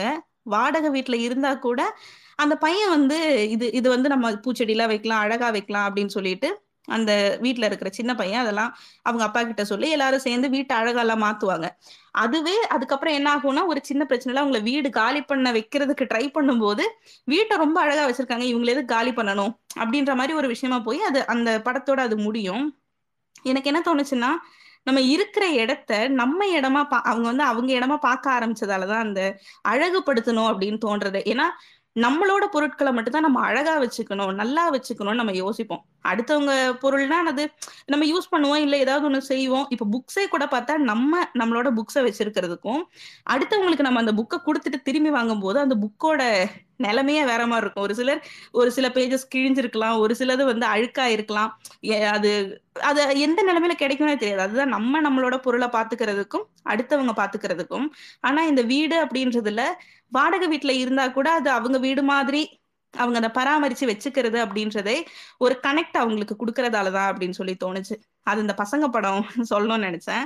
அதே மாதிரி வீடுன்னே ஒரு படம் வந்திருக்கு. அந்த வீடு கட்டி கட்டுறது அது நான் சின்ன சின்ன பிட்ஸ் தான் நான் பார்த்துருக்கேன். அதுல வந்து அந்த தாத்தா வீட்டுக்குள்ள கட்டி கூட முடிக்கல. மண்ணா இருக்கும். அந்த வீட்டுக்குள்ள அவர் போறதுக்கு முன்னாடி செருப்பை வெளியே கழட்டி விட்டுட்டு போவாரு. அந்த வெளியே கழட்டி விட்டுட்டு மண்ணு தரையா இருக்கும். கட்டி முடிக்காத வீட்டுக்குள்ள அவரு போயிட்டு அந்த செவரெல்லாம் தொடும்போது கண்ணே கலங்குற அந்த அளவுக்கு பயங்கரமா அந்த மியூசிக் அதுவும் இளையராஜா ஏன்னா அந்த மியூசிக் எல்லாம் போட்டு ரொம்ப இதா பண்ணிருப்பாங்க. ரொம்ப சூப்பரா இருக்கும் அந்த சீன் அந்த சீன் பாக்குறதுக்கு. நான் படம் முழுசா பார்த்தது இல்லை ஆனா அதுலயே அந்த வீடு அப்படின்றதுக்கான ஃபுல் அந்த படத்தோட உயிரியே அங்க கொண்டு வந்து வச்ச மாதிரி ஒரு விஷயம் தான் எனக்கு தோணுச்சு. அந்த இது பார்த்தப்ப. அதையும் ஷேர் பண்ணணும்னு நினைச்சேன். அடுத்தது வந்துட்டு இந்த ஒரு இடத்துல இருந்து இன்னொரு இடத்துக்கு போகும்போது பேசிக் நீடு அதாவது அட்லீஸ்ட் ஒரு பாத்ரூமாவது இருக்கணும் அப்படின்னு சொல்லி அவங்க யோசிக்கிறது எனக்கு மறுபடியும் ஒரு பட எக்ஸாம்பிள் தான் வந்தது. ஜோக்கர் படம். அந்த ஜோக்கர்ல வந்துட்டு அந்த பொண்ணு கல்யாணம் பண்றதுக்காக அந்த ஹீரோ கிட்ட அந்த பொண்ணு கேட்குற ஒரு விஷயம் நீ எனக்கு ஒரு டாய்லெட் வச்சு ஒரு டாய்லெட் இருந்தாதான் அந்த வீட்டுக்கு நான் வருவேன் அப்படின்னு அந்த பொண்ணு சொல்லும். அது எப்படி இருக்கும்னா இத்தனை நாள் வெளியே போயிட்டு இருந்துட்டு அட்லீஸ்ட் நான் போற வீட்லயாவது ஒரு டாய்லெட் இருக்கணும்னு சொல்லி அந்த பொண்ணு யோசிக்கிறது. அது எந்த அளவுக்கு அந்த அவங்களுக்கு அந்த இது கிடைக்காம இருந்திருந்த நம்ம அதை வசதின்னு கூட சொல்றதுல அது ஒரு அத்தியாவசியமான விஷயம். அத்தியாவசியமானது கூட அவங்களுக்கு கிடைக்காம இருக்கும்போது அதுக்கான அந்த தேவையை அந்த பெண் வந்து கல்யாணத்துக்கான ஒரு எல்லையா அந்த பொண்ணு முடிவு பண்றதெல்லாம் யோசிச்சா பார்க்க முடியல. அந்த அளவுக்கு அதோட தேவை அப்படின்றது இருந்துட்டே தான் இருக்கு. அது ஆனா கடைசி அந்த படத்துல அந்த டாய்லெட் கட்டி முடிக்கிறதுக்கு முன்னாடியே ஃபுல்லா அது கட் அப்பதான் செவர் எழுப்பியிருப்பாங்க. அந்த பொண்ணு ஆனா அங்க போகும்போது ஒரு ஆக்சிடென்ட் ஆகி அந்த பொண்ணு இறந்து போற மாதிரி தான் இருக்கும் கடைசி. அதெல்லாம் ஒரு உள்ள ஏதோ ஒரு பண்ற மாதிரி. இதெல்லாம் படிக்கும் போது இந்த காட்சிகள்லாம் கண்ணு முன்னாடி வந்து போச்சு. ஒரு சிலருக்கு அத்தியாவசியமா இருக்கிறது. ஒரு சிலருக்கு அன்றாட தேவையா இருக்கிறது. ஒரு சிலருக்கு ஆடம்பரமான ஒரு விஷயமாவும் ஒரு சிலருக்கு அது கிடைக்காமலே கூட போகிறதாவும் இருந்துட்டே தான் இருக்கு. அதுதான் இந்த வீட்டை பொறுத்தவரை எனக்கு சொல்லணும்னு தோணுது. அடுத்த கதை வந்துட்டு நம்ம காளி அதை பத்தியும் நிறைய பேசிட்டாங்க. எனக்கு என்ன தோணுச்சுன்னா அந்த ரெண்டு கதையுமே ஒன்னா பேசிடலாம்னு நினைக்கிறேன். ஃபர்ஸ்ட் அந்த கரகாட்டம் இது பத்தி சொல்லும்போது கரகாட்டம் அப்படின்றதே அதை பாக்குற பார்வையே சமூகத்துல மாறிடுச்சோ அப்படின்னு தோணுது. அதுக்கு முன்னாடி கரகாட்டம் ஆடுறது அப்படின்றதெல்லாம் நம்ம இப்போ ரொம்ப முன்னாடி இருந்த இடத்துல எல்லாம் நான் சொல்லி கேட்டிருக்கேன். கரகாட்டமே நல்லா இருக்கும். அப்பெல்லாம் வந்து ஆடுறவங்க அம்மா அப்படிதான் சொல்லுவாங்க. அப்பெல்லாம் திருவிழாக்கு வந்து ஆடுறவங்க இப்படி ஆட மாட்டாங்க. இப்பதான் இப்படி ஆயிருச்சு. ஏன்னா கரகாட்டம் கோவில் திருவிழால வைக்கிறாங்கனாலே நீங்க எல்லாம் வீட்டுக்கு போங்க அப்படின்னு எங்களை எல்லாம் வீட்டுக்கு அனுப்பிடுவாங்க. யாருமே பொண்ணுங்க யாரையும் அந்த இடத்துல நிக்கவே விட மாட்டாங்க. எல்லாரையும் வீட்டுக்கு அனுப்பிடுவாங்க அந்த மாதிரி தான் இப்போ கரகாட்டம். ஏதோ இவங்களை என்டர்டைன் ஆண்களை என்டர்டைன் பண்றதுக்காக ஒரு விஷயம் வச்சிருக்காங்க. ஆனா கோவில் திருவிழா எல்லாரும் பக்தி பக்தி அப்படின்னு சொல்லுவாங்க. அந்த டைம் பயங்கரமா விரதம் இருக்கிறதுன்னுவாங்க. என்னென்னவோ சொல்லுவாங்க. ஆனா பொண்ணுங்களை கூட்டிட்டு வந்து இப்படி ஆட வச்சு அவங்கள நின்று ரசிக்கிறது அதுவும் கோவில் அந்த மைதானம் இருக்கும்ல கோவில் மைதானத்திலேயே இது நடக்கிறது அப்படின்றதெல்லாம் அப்ப நீங்க அதை எதுக்காக பண்றீங்க? இது கோவில் திருவிழாவோட ஒரு பார்ட் இது ஒரு கல்ச்சர் அப்படின்னே மாத்திட்டாங்க. ஃபர்ஸ்ட் நாள் அந்த திருவிழால நடக்கும்போது ஃபர்ஸ்ட் நாள் நைட்டு ஒரு இந்த கரகாட்டம் வைக்கிறாங்க அப்படின்னாலே அங்கே கூட்டம் பயங்கரமா இருக்கும். அந்த பசங்க மட்டும்தான் இருப்பாங்க எல்லாரும் வீட்டுக்கு அனுப்பிடுவாங்க. நான் நிறைய தடவை கேட்டிருக்கேன் ஏன் இப்படி பண்றீங்க? அப்படின்னா அம்மா சொல்லுவாங்க நீ இல்ல இல்ல அதெல்லாம் நம்ம பார்க்க கூடாது. அதுக்கப்புறம் தான் கொஞ்சம் வளர்ந்ததுக்கு அப்புறம் இதனாலதான் பார்க்க கூடாது அப்படின்னு சொல்லி சொன்னதே. அதுக்கு முன்னாடி காரணம் கூட சொல்லாம வீட்டுக்கு அனுப்புவாங்க. அந்த மாதிரி எல்லாம் இருக்குது. அப்ப இங்க சாமி கும்பிடுறது அப்படின்ற அந்த பேர்ல நீங்க உங்க என்டர்டைன்மெண்ட்டுக்காக இந்த விஷயத்த பண்ணிக்கிறீங்க. அது அப்படிதானே அதுக்கு மீனிங் ஆகுது? அப்போ கரகாட்டம் அப்படின்னு சொல்லி இப்ப கூட்டிட்டு வரதெல்லாம் நீங்க உங்களையே என்டர்டெயின் பண்ணிக்கிறதுக்காக ஒரு விஷயம் பண்ணிட்டு இருக்கீங்க அத சாமி பேரை சொல்லி சொல்லிட்டு இருக்கீங்க அப்ப எனக்கு என்ன தோணுச்சுன்னா நீங்க சாமி கும்பிடுறதெல்லாம் உங்க நோக்கம் கிடையாது. இதுதான் உங்களோட நோக்கம் அப்படின்ற மாதிரி எனக்கு தோணுச்சு. அடுத்தது இந்த கரகாட்டம் அந்த வாழ்வியலோட சம்பந்தப்பட்டது. இதுல வந்து நீயா நானால வந்து அவங்க பேசியிருப்பாங்க. கரகாட்டம் ஆடுறவங்க வந்து பேசியிருப்பாங்க. நாங்க ஒரு ஊருக்கு போனாலே அவங்க சொல்ற ஃபர்ஸ்ட் கண்டிஷனே இதுதான். நீங்க இப்படிதான் ஆடணும். இந்த மாதிரி எல்லாம் ஆடணும் அப்படின்னு சொல்லிட்டு எங்களை கூப்பிடும் போதே இப்படிதான் கூப்பிடுறாங்க. இல்லைன்னா நாங்க ரொம்ப இதா சட்டிலா ஆடும்போது எங்களை கூப்பிடவே மாட்றாங்க அப்படின்னு சொல்லிட்டு நீயா நானல ரொம்ப வேதனைப்பட்டே சொல்லியிருப்பாங்க. அவங்க வந்து அது ஒரு கலை. அவங்களுக்கு அதுதான் ஒரு வயிற்று பழப்புக்கு இருக்கிறது. அதை வந்து நம்ம இந்த பொது சமூகம் பெரும்பான்மை சமூகம் எப்படியெல்லாம் அவங்கள சுரண்டுது அப்படின்னு தான் எனக்கு தோணுச்சு. அதை பார்க்கும்போது அப்படி ஆடலைன்னா கூப்பிடவே மாட்றாங்க அப்படின்னு சொல்றதெல்லாம் எந்த அளவுக்கு எக்ஸ்ட்ரீமா அவங்கள போய் நம்ம புஷ் பண்ணியிருக்கோம். இந்த இந்த நிலைமைக்கு நம்ம தான் அவங்கள புஷ் பண்ண மாதிரி இருக்கு. அவங்களாம் ஆடணும். இப்ப யா- யாருக்கு தான் அந்த ஒரு ஆசை வரும் ஃபர்ஸ்ட் ஒரு இத்தனை பேர் கூடி இருக்கிற இடத்துல கொச்சையா எல்லாரும் முகம் சுளிக்கிற மாதிரி நார்மலா இருக்கிற ஒரு இதவே முகம் சுளிக்கிற மாதிரி டான்ஸ் ஆடணும்னு சொல்லி யாருக்கு மனசு வரும் ஃபர்ஸ்ட் எல்லாரும் தங்களோட டான்ஸை ரசிக்கணும்னு யோசிப்பாங்களே தவிர முகம் சுளிக்கணும்னு யாரும் யோசிக்க மாட்டாங்க. ஆனா இது அப்படி அந்த நிலைமையை நம்ம கொண்டு போய் தள்ளி இருக்கோம்னா அது நம்மளோட குற்றமா தான் பார்க்கணும் அப்படின்னு கூட தோணுது எனக்கு. அதே மாதிரி அந்த மக்கள் எல்லாமே ரொம்பவும் அந்த பொருளாதாரத்திலையும் சரி வாழ்வியல் முறையிலையும் சரி ரொம்பவே அடிப்பட்ட மக்களா தான் இருக்காங்க இப்ப வர. யாரும் கரகாட்டம் ஆடி பெரிய பணக்காரங்களாயிட்டாங்கன்னு சொல்லவே முடியாதுல்ல இப்போ. சினிமால ஒரு சில விஷயங்கள் காட்டுவாங்க. சினிமால இருக்கிறவங்க பெரிய ஆள் ஆகுறாங்க இல்ல ஏதோ ஒரு கலையில இருக்கிறவங்க ஒன்னு ரெண்டு பேர் பெரிய ஆள் ஆகுறாங்க இப்படிலாம் ஏதோ நடந்திருக்கும். ஆனா மேக்சிமம் இந்த கரகாட்ட கலை எடுத்து பார்த்தாலே பெரும்பான்மை மக்கள் இன்னும் தினசரி கஷ்டப்பட்டுட்டு தான் இருக்காங்க. சாப்பாட்டுக்கு கஷ்டப்படுறாங்க.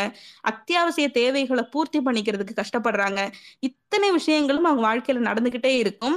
அவங்கள ஏதோ நம்ம ஒதுக்கி வச்சு பாக்குற மாதிரி அவங்க அந்த சமூகத்திலேயே இல்லை. அவங்க வந்து இந்த சமூகத்துல இருந்து அப்படியே வெளியே தள்ளி நம்ம ஒரு விஷயத்த பேசினா மாதிரி இப்படிதான் அந்த நம்ம பார்வையுமே இப்படி மாறிடுச்சு அது நம்மளோட தப்பு அப்படின்றத உணரவே இல்லை நம்ம.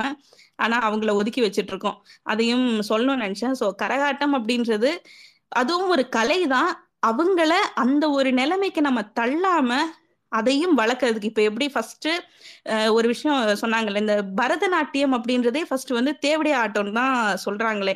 அப்படி அப்படி இருந்த ஒரு ஒரு நிலைமையில அந்த சமூகத்தோட பார்வை அப்படி இருந்துச்சு.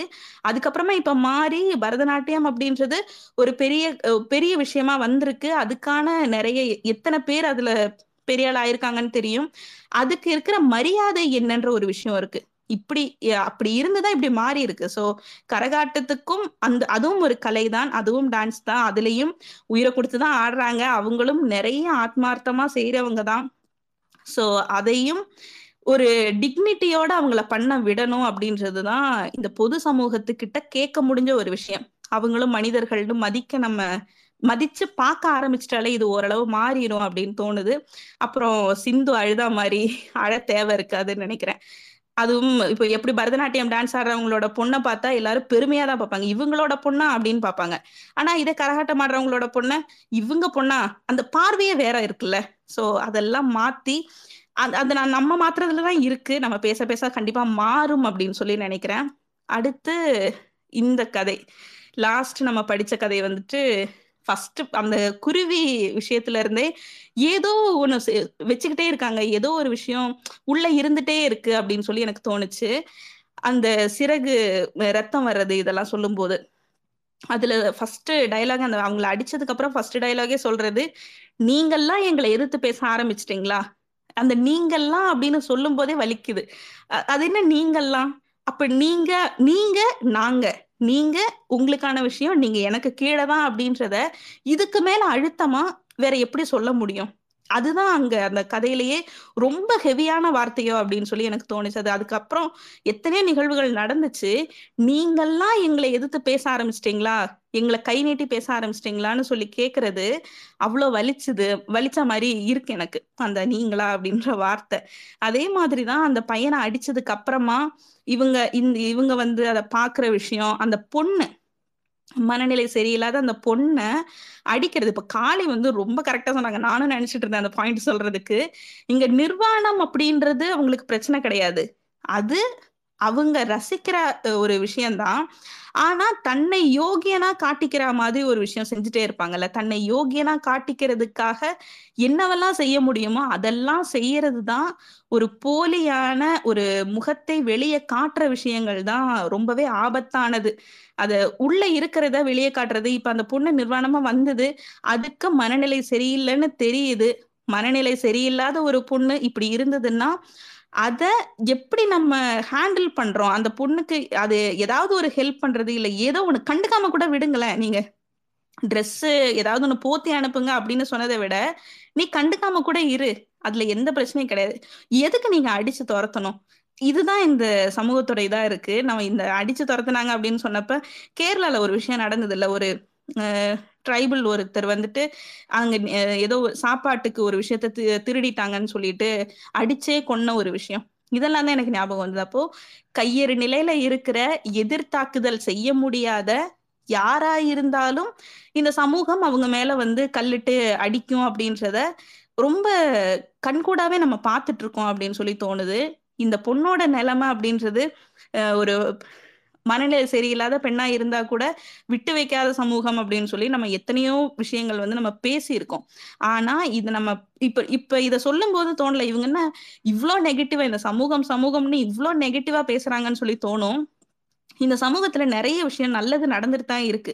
இல்லைன்னு சொல்ல முடியாது. ஆனா இங்க நடக்கிற கெட்டது எல்லாமே இங்க நடக்கிற இந்த அநியாயங்கள் இங்க ஒரு சிலருக்கு நடக்கிற அநியாயங்களை நம்ம கேட்காம விட்டோம்னா நம்ம நம்ம நாகரிகமான சமூகம் ஆயிட்டோம் நம்ம பேச முடியுது இல்ல அப்ப பேச முடியாதவங்களுக்காக குரல் கொடுக்க வேண்டியதுதான் நம்மளோட கடமை. இல்லைன்னா நம்ம பேசுறதுக்கு என்ன அர்த்தம் இருக்கு அப்படின்றதுதான். அதுக்காகத்தான் இந்த சமூகத்தின் மேல சமூகம்னு சொல்றது என்னையும் சேர்த்துதான். இப்ப நானுமே அந்த மாதிரி ஒரு இடத்துல இருந்தா நான் போய் அங்க அந்த பொண்ணை காப்பாத்த நான் போயிருப்பேனா? அத்தனை பேர் துரத்தும் போது நீங்க அப்படி பண்ணக்கூடாது அப்படின்னு சொல்ற தைரியம் எத்தனை பேருக்கு வந்திருக்கு? இப்ப நான் பேசிட்டு இருக்கேன். டைரக்டா அது நடக்கும்போது எனக்கு இருக்குமா அப்படின்னு கேட்டா எனக்கு தெரியல. அந்த சூழ்நிலை வந்தாதான் தெரியுமோ என்னவோ எனக்கு அப்படிதான் தோணுது. அதே மாதிரி அந்த பொண்ணை இது பண்றாங்க. இப்போ குழந்தை இதாகுது. குழந்தை அந்த பொண்ணுக்கு பிறந்ததுக்கு அப்புறம் அதை ஆத்துல அடிச்சுட்டு போயிட்டு அப்படின்றாங்க. இது எல்லாமே இந்த இப்போ ஒரு பாவக்கதைகளா? பாவக்கதைகள்ல வந்துட்டு அந்த ஒரு பையனுக்கு சாரி அந்த அவங்க ஐயோ சத்தார்னு நினைக்கிறேன். தங்கம் ஓகே தங்கம் அந்த அந்த பாட்டுல வந்துட்டு அவங்கள கடைசி சத்தார சத்தாரை வந்து எப்படி கொல்றாங்க அப்படின்ற ஒரு விஷயம் இருக்குல்ல. அவங்க போய் கதவை தட்டுவாங்க. கதவை அவ்வளோ வீட்டுல போய் தட்டி அவ்வளோ ஹெல்ப் கேட்டதுக்கு அப்புறமும் கூட அவங்கள கொன் அவங்க இறந்து போயிடுறாங்க. அவங்க அவங்கள கொண்டுறாங்க இறந்து போயிடுறாங்கல்ல கொண்டுறாங்க அப்படி ஒரு விஷயம் நடக்குது. இது எதுவுமே கற்பனை கதைகள் இல்லையோ அப்படின்னு சொல்லி எனக்கு தோணுச்சு. இந்த கதை வந்துட்டு இப்ப லைட்டா ஆல்டர் பண்ணா இது சத்தாரோட கதை அப்படிதானே இருக்கும்.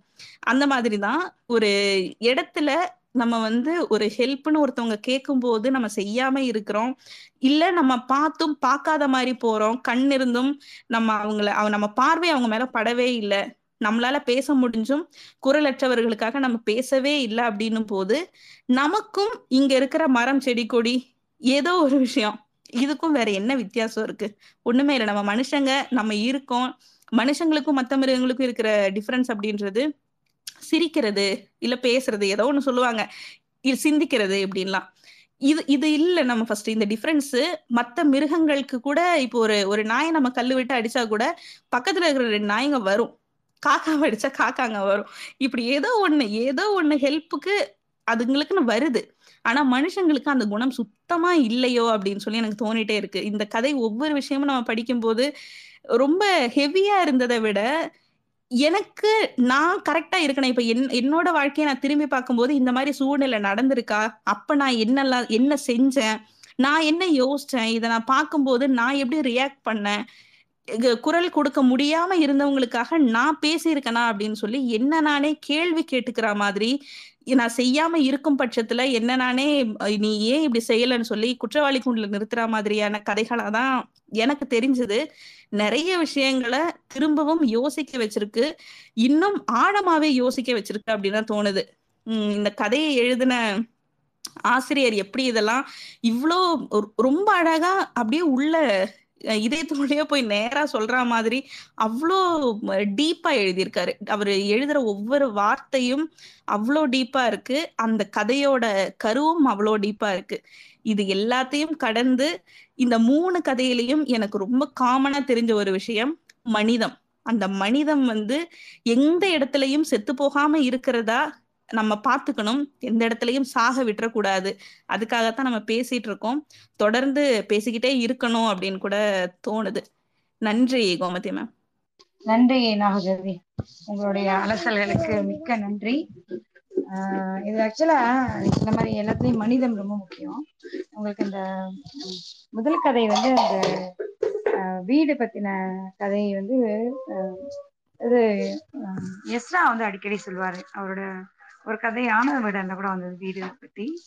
ஆஹ், அது ஒரு ஆணுக்கு ஒரு வீடு அப்படிங்கறதை விட ஒரு பெண்ணுக்கு ஒரு வீடுங்கிறது வந்து ரொம்ப முக்கியமானது ஏன்னா ஆண் வந்து ஒரு சின்ன மறைப்பு கூட இல்லாத இடத்துல என்ன வேணா பண்ணிட்டு போயிட்டே இருப்பாங்க. அதை அந்த சமூகமும் பெருசா கண்டுக்காது. ஆனா பெண்ணுக்கு அப்படி கிடையாது ஒண்ணு. அதையும் மீறி ஆஹ், நிறைய பெண்கள் வேலைக்கு போகாம இருபத்தி நாலு மணி நேரமும் வீட்டிலே இருக்கிறது அப்படிங்கிறது வந்து அதுதான் அவங்களோட வாழ்விடமும் முக்கியம். எல்லா எல்லாமும் அதுதான் அவங்களுக்கு. வேற எதுவுமே இல்லை. அப்படிங்கிறதும் ரொம்ப பார்க்க வேண்டிய விஷயம். இப்போ மொட்டை மாடியில போய் ஒரு வெயில்ல இப்போ இந்த கதையில வந்து ரொம்ப அனலா இருக்கு வீடுன்றாங்க. ஒய்ஃபும் ஹஸ்பண்டும் ஒன்னா இருக்கிறது நேரங்கிறத தவிர மித்த நேரத்துல வந்து ஒரு ஹஸ்பண்ட் போய் கட்டையை கட்டிட்டு மாடியில படுத்து தூங்கிடலாம். ஆனா ஒரு பெண்ணுக்கு அது வாய்க்காது இல்லையா? அப்போ ஆஹ் பெண்களுக்கான வீடுங்கிறது எவ்வளவு நுணுக்கங்கள் தேவையா இருக்குது. அதுல தீட்டு துணி அது எல்லாமே வருது பாருங்க. இன்னைக்கு வந்து சானிடரி நாப்கின் ஸ்கூல்ல கொடுக்கறத பத்தி அவ்வளோ பேச்செல்லாம் வந்தது. ஆ இதுல உங்க பிள்ளைங்களுக்கு கொடுப்பீங்களா? பிச்சைக்காரங்களா ஆக்கிட்டீங்க சமூகத்தை. இதெல்லாமா கொடுப்பீங்க? எல்லா வெங்காயம் பேசியிருக்காங்க. ஆனா இவ்வளோ காலத்துல என்ன பண்ணியிருக்காங்க? இந்த இந்த இந்த துணியை வந்து ஆண்கள் கண்ணுக்கு கூட படாம ஒரு மறைவான இடத்துல தான் வைக்கணும். அது அவங்களுக்கு எல்லாம் தெரிஞ்சிடக்கூடாது அதாவது ஒரு பெரிய பூடகம் மாதிரியும். அந்த அதே பூடகத்தன்மை தான் ஒரு சானிடரி நாப்கின்ஸ் ஸ்கூல்ல கொடுப்பாங்க. அதை வாங்குறவங்கிறது அதே புடகத்தன்மையோடைய ஒரு நீட்சி தான் அது. அப்படிதான். அது கோயட் ஸ்கூலா இருக்கும் எது வேணா இருக்கணும் அது அதனோட நீச்சி தான். அது அதை வந்து அதோட நீச்சி எல்லாம் கொண்டு போய் அது அசிங்கமான ஒரு விஷயம் அப்படிங்கறத கொண்டு போய் இன்னும் அப்படிதான் பேசிட்டு இருக்காங்க அதுல. ஆனா நம்ம ச- நம்ம எப்படி வேணா வச்சுக்கலாம். நம்ம பொம்பளைங்கள அது வெளியில மட்டும் தெரிஞ்சிடக்கூடாது அதுதான் அதுல. ஊசி மொழிகிட்டு போயிட்டே இருக்கணும். எதுவுமே வெளில தெரிஞ்சிடக்கூடாது அப்படியேதான் இருக்கணும். அப்படியே சுய கௌரவத்தை வந்து பெண்களோட எல்லா உறுப்புகளையும் அது வந்து கா- காதல்ல இருந்தாலும் சரிதான். அவங்களுடைய மாதாந்திர தீட்டு தீட்டுப்போக்கா இருந்தாலும் சரிதான் இந்த ரத்தப்போக்கா இருந்தாலும் சரிதான் எல்லாமே அவங்களுக்கு வந்து ஒரு ஒளியோட ஒளி அவங்களோட அதுலதான் அவங்க குடும்ப கௌரவத்தை வச்சுட்டு இருக்காரு. அது வந்து வெளியில தெரிஞ்சுக்காம பாத்துக்கிறதுங்கிறது அந்த நேரத்துல வந்து என்ன கடுத்திட்டங்கள் சொன்னாலும் அது மாதிரி இருக்கணுங்கிறது. சப்போஸ் வந்து நிறைய வேலை செய்ய வேண்டிய வீட்டுல அதை பத்தி அந்த வழியை பத்தி சொல்லாம வேலை செய்யணும். ஒதுங்கி இருக்கணும்ன்ற வீட்டுல வழியே இல்லாதவங்க ஒதுங்கி தான் இருக்கணும். குளிக்கிறது குளிக்கிறதுக்கு கூட அவங்களோட வழி கிடையாது. அவங்களுக்கு தேவையான சாப்பாடு கூட அவங்களுக்கு கொடு யாராவது கொண்டு வந்து கொடுக்கறதா சாப்பிட முடியும். அவங்களுக்கு தேவையானதை அவங்க செஞ்சுக்க கூட முடியாதுங்கிறதும் பார்க்க வேண்டியதாக இருக்குது. அப்புறம் அப்பாவை பற்றி மகளுக்கு இருக்கிற ஒரு கனவு வீடு அப்பா அது எல்லாமே. அப்புறம் அவங்க வீட்டில இருந்து பார்த்தா அந்த மலைகள் தெரியறது அது எனக்கும் வாய்ச்சது. எப்பயுமே சாப்பிட ஏதாவது கொடுத்தாங்கன்னா ஸ்நாக்ஸ் பஜ்ஜியோ ஏதோ போட்டாங்க. நேரம் எடுத்துட்டு வந்து வெளி திண்ணைக்கு பின்பக்க திண்ணைக்கு வந்து மலையை பார்த்து சாப்பிட்றது தான் பிடிச்ச விஷயம். குழந்தைகள்ல இருந்து இப்படிதான் பண்ணியிருக்கோம். அது மாதிரி இந்த வெளிச்சம் நீண்ட வீட்டில் வந்து வெளிச்சம் விடுறதுங்கிறது வீட்டை வந்து இருட்டாக்கி வெளிச்சத்தை வந்து ஒரு கற்றையா உள்ள வர்றதுக்கு ரொம்ப இதுவா இருக்கும். ஏதாவது ஒரு இடத்துல ஓட்டு வீடுகள்ல வந்து ஓடு உடைஞ்சிருந்தா அந்த இடத்துல வர அந்த ஒளி கற்றைகள் வந்து ஒரு சூரியன் மாதிரி தான் விழும்.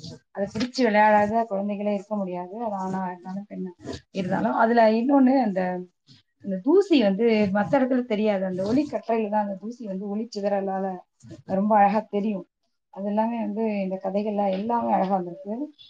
நிறைய உ- உதாரணங்கள். வெற்றிலை அஹ், கிழங்கு சீவன மாதிரி அப்படிங்கிற எத்தனை பேருக்கு தெரிஞ்சிருக்கும் தெரியாது. வெற்றிலை கொடை மாதிரியா இருக்கும். வெத்தலை வள்ளி கிழங்குன்னு சொல்லுவாங்க. இதுல வந்து வெற்றிலை கிழங்குன்னு போட்டுருக்காங்க வெத்தலை வள்ளி கிழங்கு. வள்ளிக்கிழங்கு அது வெத்தலை மாதிரி இருக்க கொடியில வந்து வெத்தலை வள்ளி கிழங்கு. அது எல்லாமே நமைக்காது ஒரு சிலது நமைக்கும். அந்த தோல் எடுத்த நமைக்கும். ஆனா அது அது வந்து ரொம்ப அஹ், என்ன சொல்றது ஒரு நிறைவான ஒரு உணவு. அது ஒரு கிழங்கு தான். ரொம்ப ஒண்ணுமே இல்லாத காலத்துல அந்த கிழங்கு வந்து அவிச்சு சாப்பிட்டுட்டா உயிரோடு இருக்க முடியும் அப்படிங்கிற அளவுக்கு அது ரொம்ப சரியான கிழங்கு. அப்புறம் எத்தனை வருஷம்? ரெண் ஒரு வருஷம் ரெண்டு வருஷத்துக்கு கூட அதை பதப்படுத்தி வச்சுக்கலாம். பதப்படுத்துறதுன்னா எப்படின்னா ஒன்றும் இல்லை. ஒரு பெரிய இதுல நெல்லாம் சேமிக்கிறது அந்த இது இருக்கும் இல்லையா? உரை. அந்த உரையில அது மண் உரை. அதுல வந்து இந்த கிழங்கு மண் அதே அந்த கிழங்கிய நல்ல மண்ணோடயே சேர்த்து சேரோடய பூசி காய வச்சு வச்சிருவாங்க உள்ள. எல்லாத்தையும் வச்சுட்டு அதுக்கு மேல வந்து அதே மாதிரி ஒரு சேரை போட்டு மூடிடுவாங்க. அப்படி பூட்டி மூடிட்டா ஒரு வருஷத்துக்கு அப்புறம் அந்த கிழங்கு எடுத்தாலும் அது அப்படியே இருக்கும். ஆஹ் நம்ம ஃப்ரிட்ஜு இது மாதிரிலாம் எதுவும் இல்லாத காலத்துல எப்படி ஒரு பதப்படுத்துற முறையில அந்த கிழங்கு சேர்த்து வச்சுக்குவாங்க. ஏதாவது சாப்பாட்டுக்கு இல்லாத நேரத்துல ஆஹ் அரிசி எல்லாம் விளையாத காலத்துல அதை வந்து உணவா பயன்படுத்துவாங்க.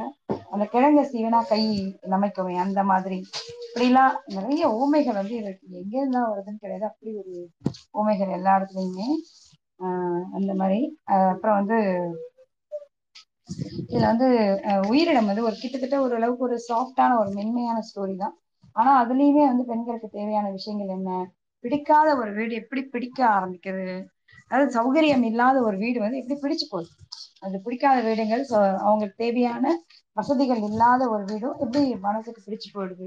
வசதியான ஒரு வீட்டை கட்டினதுக்கு அப்புறமும் அதுவும் அந்த ம- அந்த இவளோட தங்கை வந்து முன்னுக்கும் பின்னுக்கும் ஓடிட்டு இருக்கிறதுங்கிறது வந்து அண்ணி போயிடுறாங்களே அப்படிங்கிற ஒரு இது.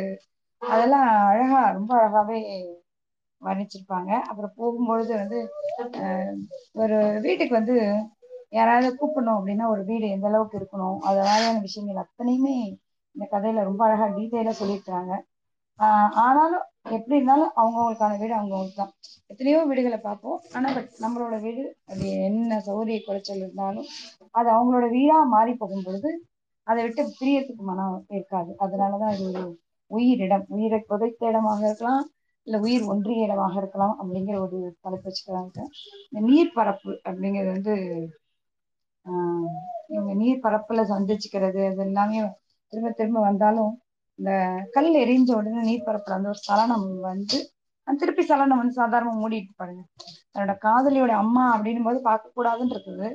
ஆனா அந்த ஆண் மனம் வந்து பார்த்து பார்த்து பழகின ஆண் மனம் வந்து போகணும்னு இருக்குது. அப்புறம் மற்ற ஆண்கள் எல்லாமே அத திருவிழா சமயத்துல அவங்களுடைய அந்த கொண்டாட்டங்கள் அதுல வர விஷயங்கள் அது எல்லாமே சேர்ந்து வந்து is carried away by that அது அது அது எல்லாமே வந்து இதுதான் திருவிழாக்களுடைய உண்மையான விஷயம். ரொம்ப நாளைக்கு முன்னாடி ஒரு படம் பார்த்தேன். அது வந்து ஒரு சாதாரண ஒரு ஷார்ட் ஃபிலிம்ஸ் ஒரு தொகுப்பு மாதிரிதான். இலையும் முள்ளும். நிறைய பெண்களோட கதைகள் எல்லாமே வந்துட்டு அதுல ஒரு சீன் பார்த்தீங்கன்னா திருவிழா நடக்கும் பொழுது அவ அந்த பேரை சீண்டிக்கிட்டே இருப்பாங்க. அவ எப்ப எதிர்த்துக்கிட்டே இருப்பான். திருவிழா நடக்கிற சமயம் வந்து ஆண்களுக்கு சாதகமான சமயம். பெண்களை வந்து எப்படி வேணா பண்ணிடலாம். இது மட்டும் இல்ல. ஆஹ் நிறைய திருவிழாக்கள்ல வந்து உயர்ஜாதி ஆண்கள் வந்து தாழ்ஜாதி ஜாதி பெண்களை என்ன கிண்டல் பண்ணாலும் இல்லை என்ன சீண்டல் பண்ணாலும் பெரிய விஷயமா ஆகவே ஆகாது. அதே ஆஹ் எக்கத்துல மாறி போய் ஒரு தாழ்ந்த ஜாதி எப்படி சொல்லப்படுகிற அந்த ஜாதியில இருக்கிற ஆண்கள் வந்து ஒரு உயர்ந்த ஜாதின்னு சொல்லப்படுகிற அதுல இருக்கிற அந்த பெண்ணை வந்து கிண்டல் பண்ணிட்டாங்கன்னா அவ்வளவுதான் முடிஞ்சிருச்சு. அது வெட்டு குத்து கோர்ட்டு கேஸ் அப்படின்னு போகும். அப்ப நடக்கும் பொழுது வந்து ஒரு மனித உரிமை ஆர்வலர் தான். ஐ திங்க் எனக்கு கரெக்டா ஞாபகம் இல்லை. இப்போ வந்து இந்த உள்ள இருக்கிறார்ல இந்த பதினாலு பேர் உள்ள இருக்கிற அந்த இறந்தாருல அந்த ஸ்டான் சுவாமி. அந்த கூட சேர்ந்தால அந்த அதுல ஒருத்தர் தான். அவர் அவர் வந்து இந்த மாதிரி மனித உரிமை ஆஜராகும் பொழுது கோர்ட்ல தான் கேட்டார். இப்ப நீங்க யாருமே மற்ற ஜாதி பெண்களை வந்து சீண்டவே இல்லையா? திருவிழான்னு பதில் இல்லை. ஆனா இது வந்து ஆப்போசிட்டா நடந்துச்சுன்னா அவ்வளவுதான். எப்படியா இருந்தாலும் அது ஆண்களுக்கான இடம் தான். அது சீண்டலா இருந்தாலும் இதுவா இருந்தாலும் ஆண்களுக்கான இடம். திருவிழாங்கிறது அவங்களுக்கான சந்தோஷம். அப்படிதான் போயிட்டு இருக்கு அப்புறம் ஒரு விஷயம் சொல்றாங்க சினிமாவை பார்த்துதான் வந்து எங்க கரகாட்டக்காரர்கள் வந்து இப்படி எல்லாம் ஆட சொல்றாங்க. எந்தெந்த படத்துல என்னென்ன விக்கிரமான விஷயங்கள் தொப்புல பம்பரம் விடுறது ஆம்பல் போய் ஏதோ என்ன வக்கரமான விஷயங்கள் வந்தாலும் உடனடியாக இது வந்து பத்து மணிக்கு மேல எல்லாரையும் அனுப்பிச்சிட்டு ஆண்கள் சேர்ந்து இந்த கலாட்டா பண்றாங்க. இதே தான் கரகாட்டக்காரன் வந்து அந்த கரகாட்டக்காரர்கள் இருக்கிறது அந்த மலர காதல அழகா சொல்லியிருப்பாங்க அவங்களுக்குள்ள இருக்கிற உள்ளங்களை சொல்லியிருப்பாங்க அந்த கா அந்த கரகாட்டமே ஒரு ஓரளவுக்கு ஒரு ஒரு கிரேஸ்ஃபுல்லான ஒரு டான்ஸா தான் ஆடிருப்பாங்க அப்போ அதை பார்த்து ஏன் மக்கள் திருந்த மாட்டேங்கிறாங்க? அதெல்லாம் கிடையாது. இவங்களுக்கு ஒரு சாக்கு வேணும் அவ்வளவுதான். இவங்களோட திமிர்த்தனத்தை இவங்களோட தினவை தீர்த்துக்கிறதுக்கு ஒரு சாக்கு வேணும். அது அந்த சினிமால வந்தது நீ பண்ணு அப்படின்னு சொல்றதுக்கு வர வாய்ப்பா போயிடுச்சு அவ்வளவுதான். ஆஹ் கரகாட்டக்கார சினிமால வந்த மாதிரி நீ இந்த மட்டும் ஆடிட்டு போ அப்படின்னு சொல்றதுக்கு எத்தனை ஊர்ல எத்தனை ஆம்பளைங்களுக்கு வந்து தைரியம் இருக்குது. அல்ல அத சொல்ற ஆம்பளைங்களோட பர்சன்டேஜ் என்ன? ஆஹ் இல்ல அது மாதிரி எல்லாம் ஆடக்கூடாதுன்னு சொல்ற ஆம்பளைங்களோட பர்சன்டேஜ் நிறையவே இருந்தா கூட இவங்க வந்து அதை ஓவர் டாமினேட் பண்ணக்கூடிய வாய்ப்புகள் ரொம்பவே அதிகம். அப்படி அதுல தான் பார்க்க வேண்டியதா இருக்குது. அதுல பாத்தீங்கன்னா நீங்க சொல்ல மாதிரி மாவிளக்கு போடுறது என்ன? அப்படியே திருவிழாவோட இது என்ன? எல்லாம் அப்புறம் இதுல வந்து எருமை மாடு வெட்டுறது பத்தி வந்திருக்குது. அது ரொம்ப முக்கியமான ஒரு விஷயமா பார்க்கணும் கொண்டாட்டத்துல வந்து சாப்பாடுங்கிறது பெரிய முக்கியமான விஷயம். அதுல வந்து எருமை மாடு வெட்டுறதுங்கிறது ஊருக்கே கறி போடுற மாதிரி. அது ஏதோ இங்கதான் ஒரு கொடுமையான விஷயம் நடக்கிற மாதிரியும் அது வந்து உயிர் பலியை தடுக்கிறது நல்லதுங்கிறது எல்லா ஊர்லயும் தான் இருக்கும். ஹவாயில இல்லாத எரும மாடு வெட்டுறதா அங்க இருக்க சாப்பாடு எல்லா நாடுகள்லயும் அதெல்லாம் இருக்கும். ஒரு பெரிய திருவிழா அப்படின்னும் போது ஒரு ட்ரைபல் சொசைட்டியில வந்து ஒரு சொசைட்டியா ஒன்னா சேர்றாங்க. ஒரு சாப்பாடுக்கானதுங்கிறது ஒரு பெரிய அனிமல் வெட்டுறது அப்படிங்கிறது எல்லாருக்குமான சாப்பாடு கொடுக்கறதுக்கான ஒரு வழிதான். ஆஹ் அது எங்க உயிர் பலி கொடுக்குறாங்கிறது வேணா வித்தியாசப்படலாம். அதுக்காக செடிகள் உயிர் இல்லையான்னு அது மாதிரிதான் பார்க்கணும். இதுல வந்து அது எல்லா இடத்துலயும் சொல்லிக்கிட்டே இருக்காரு. அப்புறம் ஆம்பூர் இந்த மாதிரியான பக்கங்கள்ல தான் நினைக்கிறேன். அந்த தோல் படுத்துகிற தொழிற்சாலை பற்றியும் அடுத்த கதையிலையும் வருது. இறகு பீத்தல். அந்த இறகு பீத்தல் வந்து சாவு. சாவு பத்தின ஒரு கதை. எப்படி வந்து ஒரு ரெக்கையை வந்து ஒரு குருவிக்கிட்ட இருந்து பிக்கிறாங்களோ அந்த மாதிரி ஒருத்தரோட குழப்ப வந்து எடுத்திட்டு ஊர் ஊரா அலைய விட்டு ஊர் ஊரா அலைய விட்டதுக்கு அப்புறம் மரணம் வந்து ஒரு சுத்தி வருது.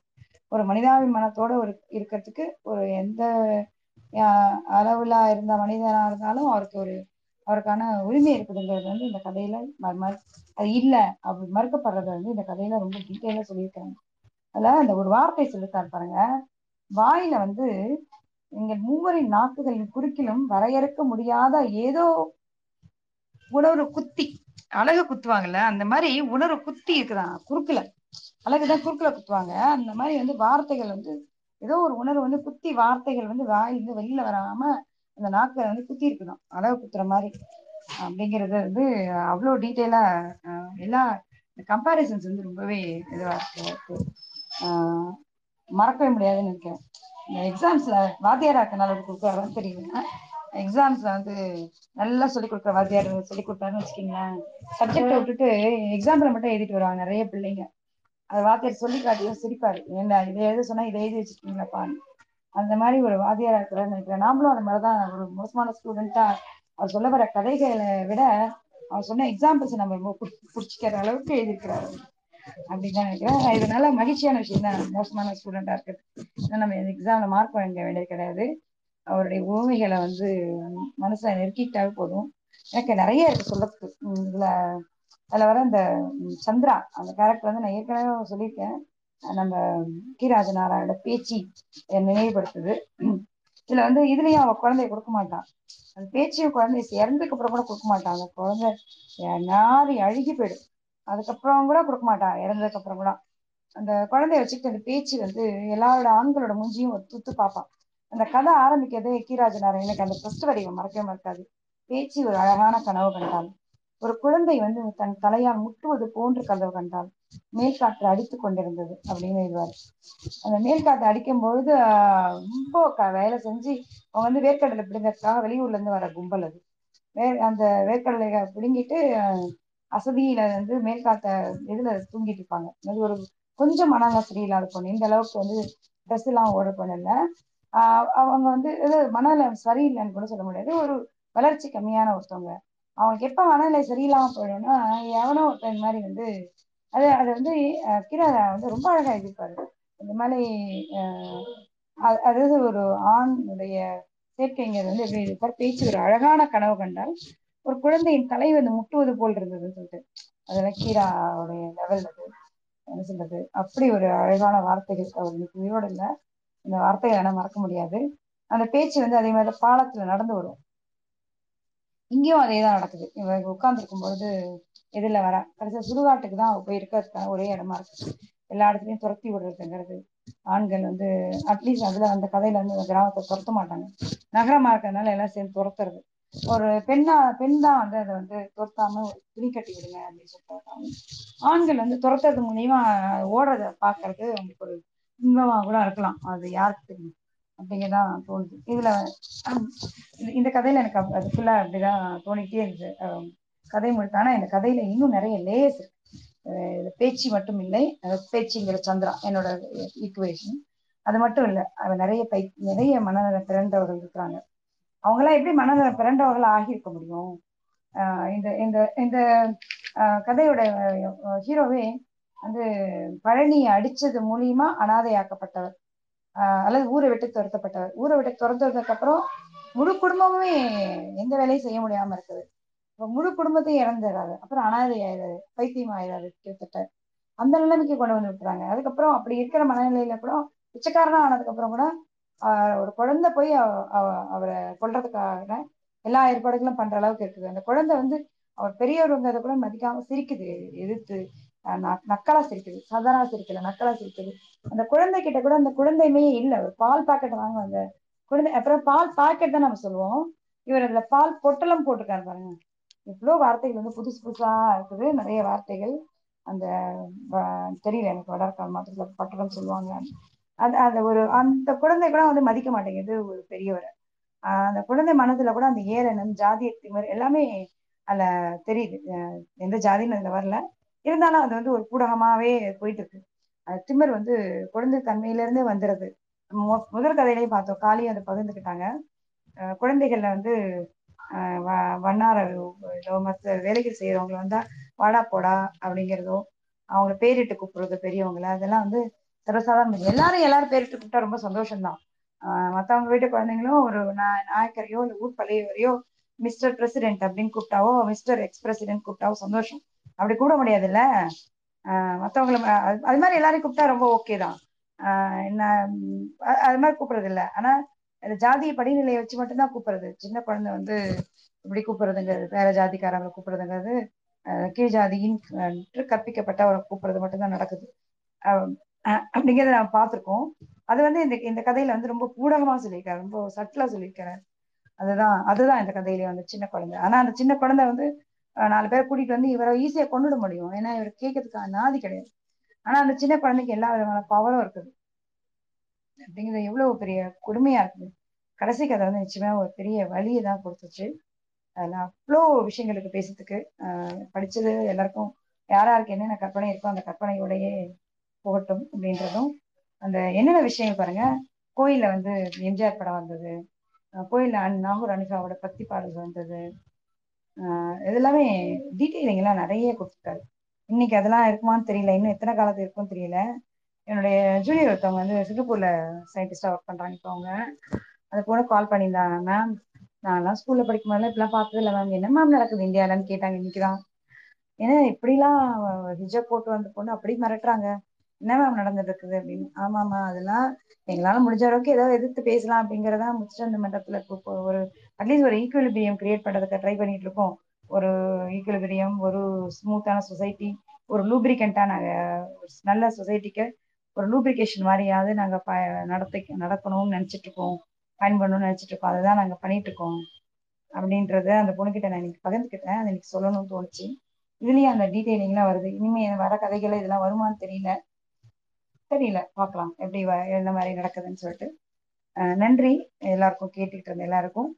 சாரி நான் பேசிட்டேன். பேசணும் தோணுச்சு. மொடோனா நீங்க பேசுங்க. அப்புறம் நலி பேசுங்க. ஒரே நிமிஷம் மொடோனா. Sorry sorry Gomathi. ஒரு ஜஸ்ட் ஒரு சில இன்டர்ப்ஷன் இல்லை நீங்கள் பேசுறது இட்ஸ் ஆல்வேஸ் யூனோ எப்பயுமே பயங்கர வேல்யூஸ் ஆட் பண்ணுவீங்க. இன்னும் நிறைய சிந்தனைகளை தூண்டி விடுவீங்க. அது அதனால் it's always pleasure actually to listen to you ஒரே ஒரு பாயிண்ட் மட்டும் ஆட் பண்ண நினச்சேன். இந்த கூப்பிடுறோம் இல்லையா? மரியாதையாக கூப்பிடுறோம் இல்லையா? நம்மக்கிட்ட வேலை செய்கிறவங்கள mister president mister vice president அந்த eh, இதெல்லாம் கூப்பிடுறோம் இல்லையா அதே இதை நம்ம இங்கே இங்கே இம்ப்ளிமெண்ட் பண்ணுறோம் ஆக்சுவலாக எப்படி பண்ணுறோம் அதாவது நம்ம நம்ம eh, அதுலேருந்து வெளியில் வந்துட்டு தான் நினச்சிட்டு இம்ப்ளிமெண்ட் பண்ணுறோம் எப்படி இம்ப்ளிமெண்ட் பண்ணுறோம் சிட்டியில் அப்படின்னு சொன்னால் பெரிய வேலை பார்க்குறவங்களெல்லாம் சார் மேடம் அப்படின்னும் கீழே வேலை பார்க்குறவங்களெல்லாம் அன்பாக அன்பா ஆதரவா ரொம்ப அன்போட அக்கா அண்ணா அப்படின்னும் கூப்பிட்டுருக்கோம். ஏன் அவங்களுக்கும் சார் மேடமே சொல்ல வேண்டியதானே அதுல என்ன உங்களுக்கு அப்படியே ஒன்றி கூப்பிடுறாங்களாமா? அப்படியே ஒன்னோட ஒன்றா அப்படியே இணைஞ்சு கூப்பிடுறாங்களாமா? அக்கா அண்ணா ஏ நான் வந்து எங்க ஏன்னா வே இதுல டாய்லெட் கழுவுற அக்கா அக்கான்னு நான் கூப்பிடுவேன். தேவையே இல்லை. ஏன் மேடம்னே கூப்பிடுங்க. அதே ஆஃபீஸில் மேலே கேபினில் உட்காந்துருக்குறவங்கள மேடம்னு கூப்பிடுறீங்கல்ல? கேபினில் உட்காந்துருக்குற சார்னு கூப்பிடுறீங்கல்ல? ஏன் வந்து அதுக்கு கீழே வேலை பார்க்குற அடிநிலை ஊழியர்களை ஏன் அக்கா அண்ணான்னு கூப்பிடுங்க? சார் மேடம்னே கூப்பிடுங்க. உங்கள் அக்கா அண்ணா தேவையே இல்லை. இதுலலாம் வந்து டோட்டலி என்ன வெஸ்டில் எல்லாருக்கும் யூனிஃபி ஒன்று தான் மிஸ்டர் வாட் எவர் சர்நேமோ அப்படி தானே கூப்பிட்டு அவங்க பழகியிருக்கிறாங்க. நம்ம அவங்க மிஸ்டர் சொல்லி கூப்பிடுவோம். இல்லைன்னா எல்லாரையும் எப்படி கூப்பிடுறோமோ அப்படி எல்லாரையும் ஒன்றா கூப்பிடுவோம். இதில் பாகுபாடு தேவையும் இல்லை அவங்க அன்பு தேவையும் இல்லை. முதல்ல மரியாதை கொடுக்க கற்றுக்குவோம் எல்லாத்துக்கும். நன்றி. நன்றி காளி. ஆக்சுவலா முதல்ல வந்து ஏய் ஓ டிரைவர் அப்படின்னு கூப்பிட்டு போய் இப்போ அண்ணாவும் கூப்பிடுறாங்களே தங்கச்சியும் கூப்பிடுறாங்களேங்கிற அளவுக்கு பெருமைப்பட்டுக்க வேண்டிய ச- நிலையில தான் இருக்கிறோம். இல்லாட்டி ஒரு திருப்தி அடைஞ்சிக்க வேண்டிய பெருமை இல்லை திருப்தி அடைஞ்சிக்க வேண்டிய நிலையில தான் இருக்கிறோம். நீங்க சொன்ன மாதிரி எல்லாரையும் எப்படியுமே ஒன்று by name call everybody by name or? எல்லாரையும் சார் மேடம் கூப்பிடுங்க. நடுவில் என்ன?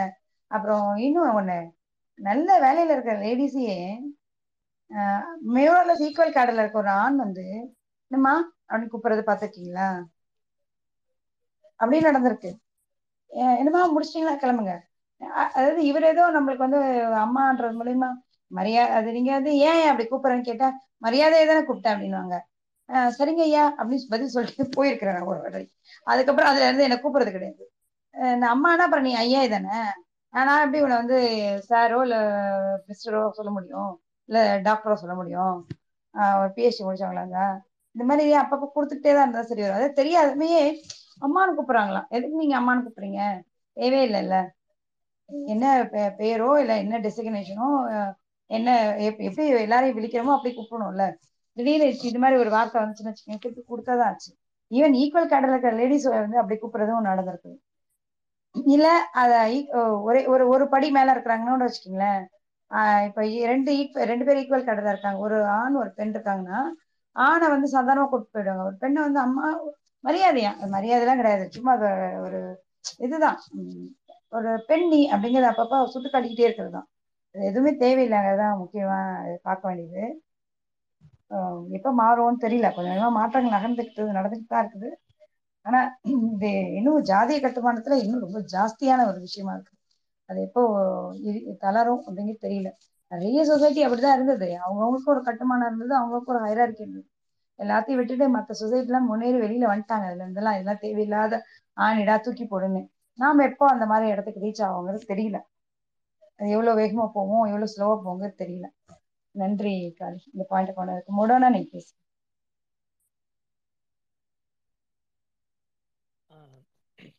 வணக்கம் மக்களே. வாசிப்பு ரொம்ப அருமையா இருந்தது. அது தொடர்ந்த உங்களுடைய மூணு பேரும் கருத்துக்களும் ரொம்பவும் நல்லா இருந்தது. ரொம்ப நல்லா இருந்தது. இன்னைக்கு சொன்னாப்புல கரெக்ட் தான். அந்த வர்ணனைகள் வந்து இந்த கதைகளுடைய வர்ணனைகள் அந்த உவமைகள் அதை வந்து அதில் ரொம்ப நம்ம உற்று நோக்க வச்சுச்சு. அது ஒவ்வொரு மெட்டாஃபருமே அதை வந்து நீங்கள் லேயர் டீலேயர் பண்ணீங்கன்னா ஒரு புது டைமென்ஷனை உருவாக்கிக்கிட்டே இருந்தது. ஒரு அவங்களுடைய இடம் அதாவது அவங்களுடைய வாழ்விடம் இடம் அவங்களுடைய பழக்க வழக்கங்கள் எல்லாமே இந்த மெட்டஃபர் வந்து அப்படியே அழகா இன்னும் எக்ஸ்பேண்ட் பண்ணுச்சு. நம்ம நம்மளுடைய தாட் ப்ராசஸ் வந்து இன்னுமே ரொம்ப எக்ஸ்பேண்ட் பண்ணுச்சு. அந்த வகையில கடைசி ரெண்டு கதைகள் நான் கேட்டேன். ரெண்டு கதைகளும் எனக்கு ரொம்ப ரொம்ப பிடிச்சிருந்தது. வித் வித் திஸ் கவித்துவமான வரிகள். முதல் கதை வந்து லாஸ்ட் ஒரு டூ மினிட்ஸ் தான் கேட்டேன். ஆனால் உங்களுடைய டிஸ்கஷன் வச்சு புரிஞ்சுக்கிட்டேன். ஸோ நான் அதில் கொஞ்சமாக பேசுகிறேன் ஏதாவது irrelevant-ஆ இருந்ததுன்னா ஸ்டாப் பண்ணிடுங்க. அது வீடும் ஒரு கழிவறை பற்றின ஒரு கதையாக தான் இருந்ததுன்னு நினைக்கிறேன். வீட்டினுடைய நினைவுகளும் கழிவறை அவருடைய அவசியமும் கழிவறை இல்லாத வீடும் பற்றினதாக இருந்ததுன்னு நினைக்கிறேன். அதில் ஆரம்பிக்கணும்னா ஜோக்கர் சொல்லிட்டாங்க. நான் அந்த டிஸ்கஷன்லேயே வந்துருச்சு. நானும் அதை எடுத்துகிட்டு வரணும்னு தான் நம்ம நினச்சேன். நானும் ஆறாவது படிக்கிற வ- வரையும் ஒரு கழிவறை இல்லாத ரெண்டு அப்போ பல வீட்டில் இருந்து தான் வந்திருக்கும். சிக்ஸ்த் ஸ்டாண்டர்டுக்கு அப்புறம் தான் அதுக்கப்புறம் தான் இந்த மாதிரி டாய்லெட் உள்ள ஒரு வீட்டுக்கே போனோம் அதனால அந்த இது எனக்கு ரொம்ப என்ன அது என்னுடைய பால்யம் இல்லையா?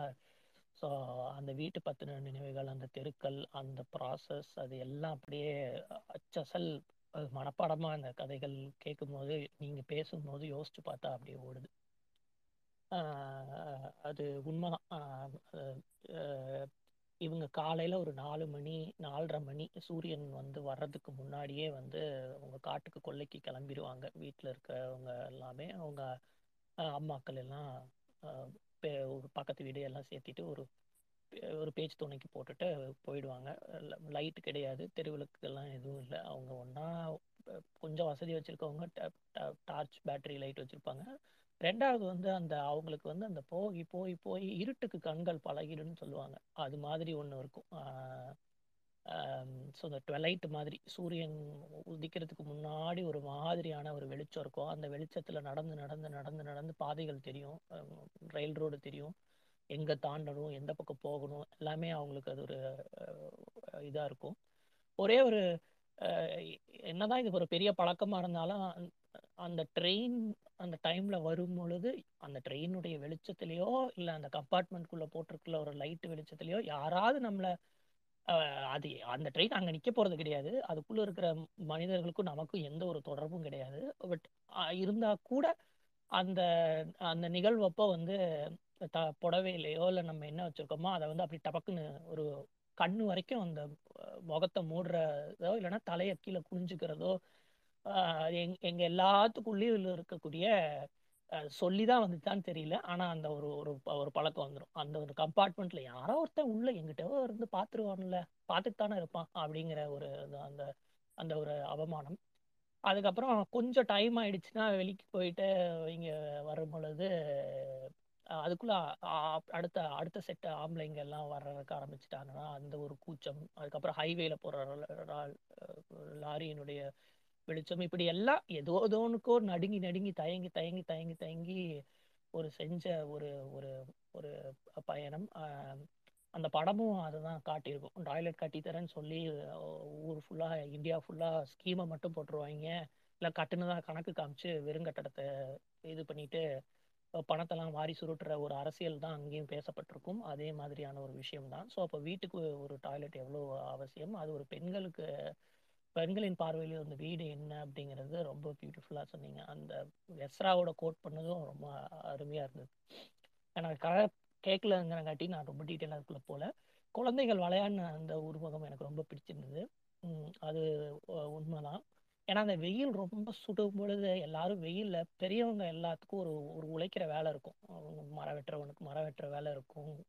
வேலைக்கு போறவனுக்கு வேலைக்கு போறது இருக்கும். வயல்ல வேலை செய்றவங்க வயலில் வேலை செய்யறது இருக்கும். எல்லாரும் அவங்கவுங்க வேலையை பார்த்துக்கிட்டு இருக்கும்போது குழந்தையோட விளையாடுறதுக்கு யார் இருக்கா? அப்போ நீ விளையாடவா அப்படின்னு சொல்லி உன் வீட்டுக்குள்ள வந்து அந்த வெளிச்ச கீற்று வந்து விழுந்து கை கை கூப்பி கூப்பிடுற மாதிரி இருக்கு. அப்படி கை நீட்டி கூப்பிடுற மாதிரி இருக்கும். ஸோ அதனால அந்த வெயிலோட விளையாடி அள்ளி அள்ளி வெளியில வீசுது அப்படிங்கிற ஓ- வந்து அவ்வளோ பியூட்டிஃபுல்லா இருந்தது. வீட்டுக்குள்ள இருக்க விளையாடுற குழந்தைக்கு யாருமே இல்லையே. எல்லாரும் ரொம்ப பிஸியா இருக்கீங்க. பெரியவங்கெல்லாம் ரொம்ப பிஸியா இருக்கீங்க. ஸோ நான் அவங்க கூட விளையாடுறேன் அப்படின்னு ஒன்று இருக்கும். ரெண்டாவது இந்த வீட்டை வந்து நம்மளுமே ரொம்ப கனெக்டடா இருப்போம். நமக்கு பல நினைவுகள் நிகழ்வுகள் மனசில் மனசுல இருக்கும். ஆனா இந்த குழந்தைகள் இருக்கு இல்லைங்களா? இந்த குழந்தைகள் வந்து வீட்டை நம்ம பார்க்காத ஒவ்வொரு நூக்கன் கார்னரும் அது அதுக்கு ஒரு உலகமா இருக்கும். அதுக்கு கூட ஒரு ஒரு தொடர்பு படுத்திக்கும். அது எங்கேயாவது ஒன்று நோண்டிக்கிட்டு இருக்கோம். நம்ம அதே வீட்டில் இத்தனை நாள் இருந்திருப்போம். அந்த இடத்துல ஒரு எறும்பு எறும்பு புத்து இருக்கிறதோ இல்லை வீடு அந்த இடத்துல கொஞ்சம் சிதலம் அடைஞ்சு அதுக்குள்ளேருந்து ஒரு சின்ன பூச்சி வர்றதோ நமக்கு தெரியவே தெரியாது. அந்த வீட்டினோட மூலையை இந் இந்த குழந்தை கை கண்டு இருக்கும் அந்த இடத்துல நோண்டிக்கிட்டு இருக்கும். அந்த எறும்புகளோட விளையாடிக்கிட்டு இருக்கும். அந்த பூச்சிகளோடு அது பேசிக்கிட்டு இருக்கும். காலங்காலமாக அதே வீட்டில் தான் இருப்போம். அந்த மூலையை நம்ம பார்த்துருக்கவே மாட்டோம். ஏதேதோ காரணங்களால் ஏதேதோ தொலைக்கப்பட்ட கீழே விழு போட்ட காது கம்மலோ ஊக்கோ ஏதாவது ஒரு விஷயம் முக்கியமான ஒரு பொருளோ எப்படி தேடியும் எத்தனை முறை கூட்டியும் கண்ணுக்கே தெரியாது. இதுகளுக்கு இந்த குட்டீஸ்களுக்கு வந்து அதையெல்லாம் எக்ஸ்ப்ளோர் பண்ணி அதெல்லாம் எடுத்துக்கிட்டு இருக்குங்க. நம்ம போகும்போது அதே பழக்கப்பட்ட வீடு டக்குன்னு பார்த்தா இதில் இதுல நிலவுல வந்து தலையை இடிச்சுப்போம் இல்ல அவசரத்துல தபால் டபால் டபால்னு போது உணர்ச்சி வசப்படும் போது காலை தட்டிக்குவோம் செருப்பு இது பண்ணிக்குவோம். இது குழந்தைகள் அங்கேயும் இங்கேயும் நடந்து போகும் பொழுது அது எங்கேயோ பார்த்துட்டு போற மாதிரி இருக்கும். ஆனா கரெக்டா அந்த கீழே நிலவு வரும்போது அப்படி ஒரு பாஸ் எடுத்து அப்படி அப்படிக்கா காலை தூக்கி அப்படிக்கா மெல்ல வச்சு போகும். அவ்வளவு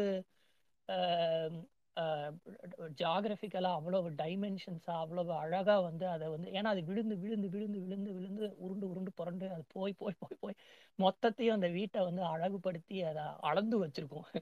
அது எல்லாமே நல்லா இருக்கும் நம்ம செய்கிறத விடவும் இவங்க பார்க்குற உலகம் நல்லா இருக்கும் ரெண்டாவது இந்த குழந்தைகளோட கனவுல வர்ற உயிர்களுக்கு கூட பா- கெடுதல் நினைக்காத உள்ளது அது. ஒரு ட்ரீம்ல கூட அது வர்ற உயிர்கள் கூட கெடுதல் நினைக்காது. அதுகளுக்கு எதுவுமே தெரியாது.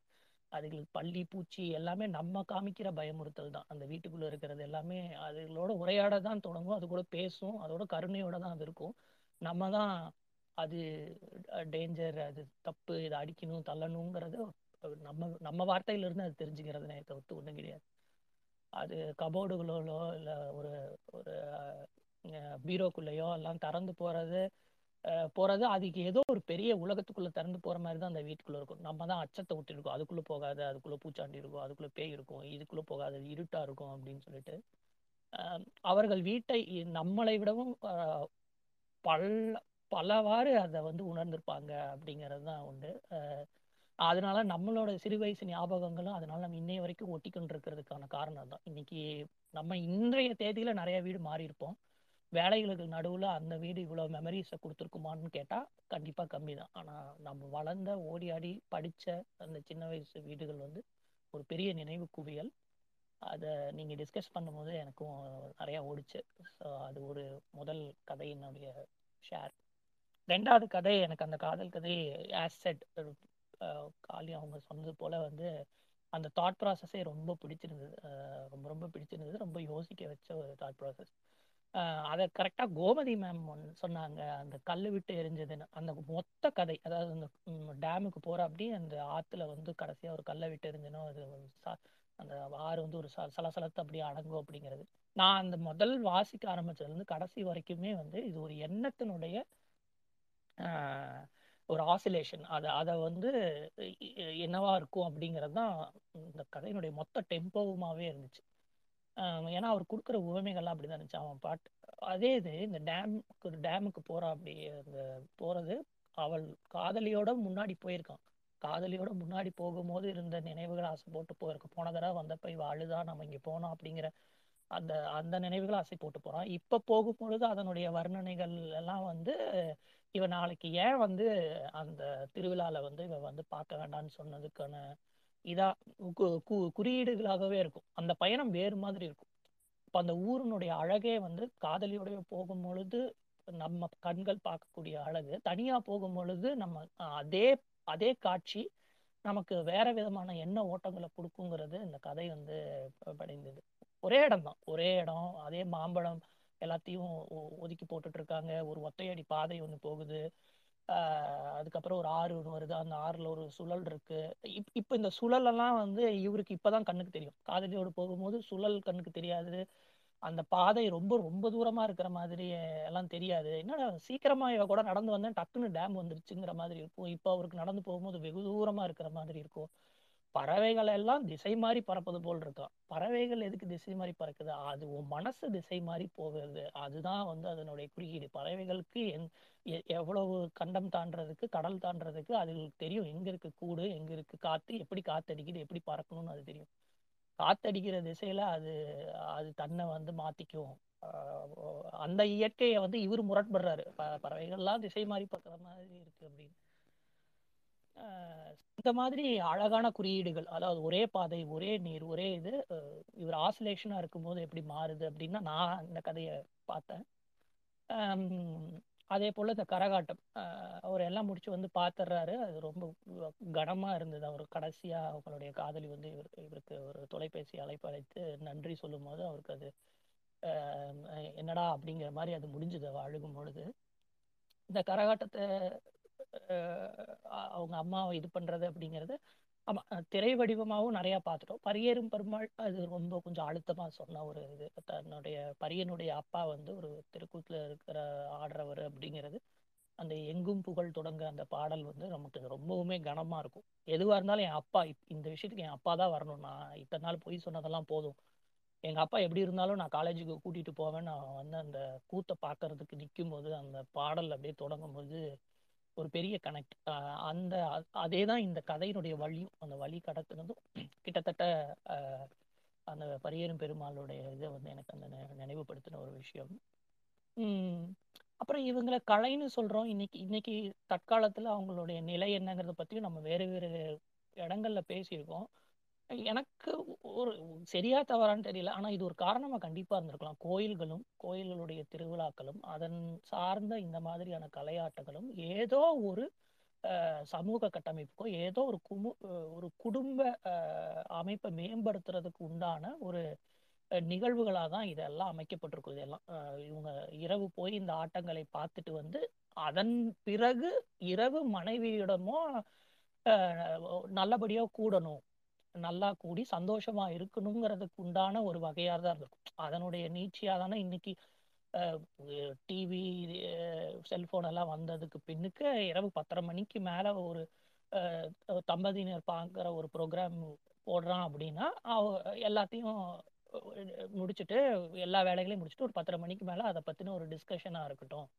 அது என்னன்னு தெரிஞ்சுக்கிறதா இருக்கட்டும். ஒரு பதினோரு மணிக்கு மேல ஒரு பாடல் காட்சிகள் மிட் நைட் மசாலா பாடல் காட்சிகள் போறோம்னா அதுக்கு பின்னாடி அஹ், குடும்பத்துல நீ சந்தோஷமா இருக்கிறதுக்கு உண்டான ஒரு ஒரு ஒரு உந்து ஒரு இதாக தான் அதை பண்ணியிருந்திருப்பாங்க அதை.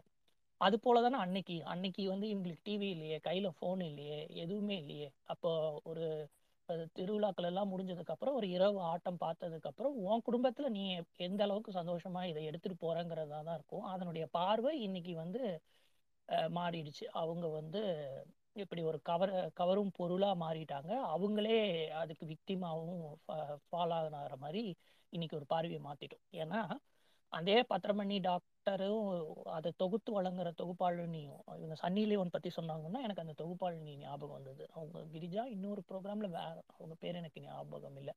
அவங்களுடைய ஒரு இன்டர்வியூ ஆர்டிக்கல் படித்த போது அப்படிதான் ஸோ அவங்க அதை தொகுத்து வளர்க்குறங்காட்டியே வெளியில தெருவில் எந்த இடத்துல நடந்து போனாலும் அவள் அப்படித்தான் அப்படிங்கிற அந்த கேள்விகளும் அவங்கள வந்து கூப்பிட்டு மேடம் எனக்கு ஒரு டவுட் மேடம் அப்படின்னு சொல்லி அந்த அந்த மேடம் கிட்ட வந்து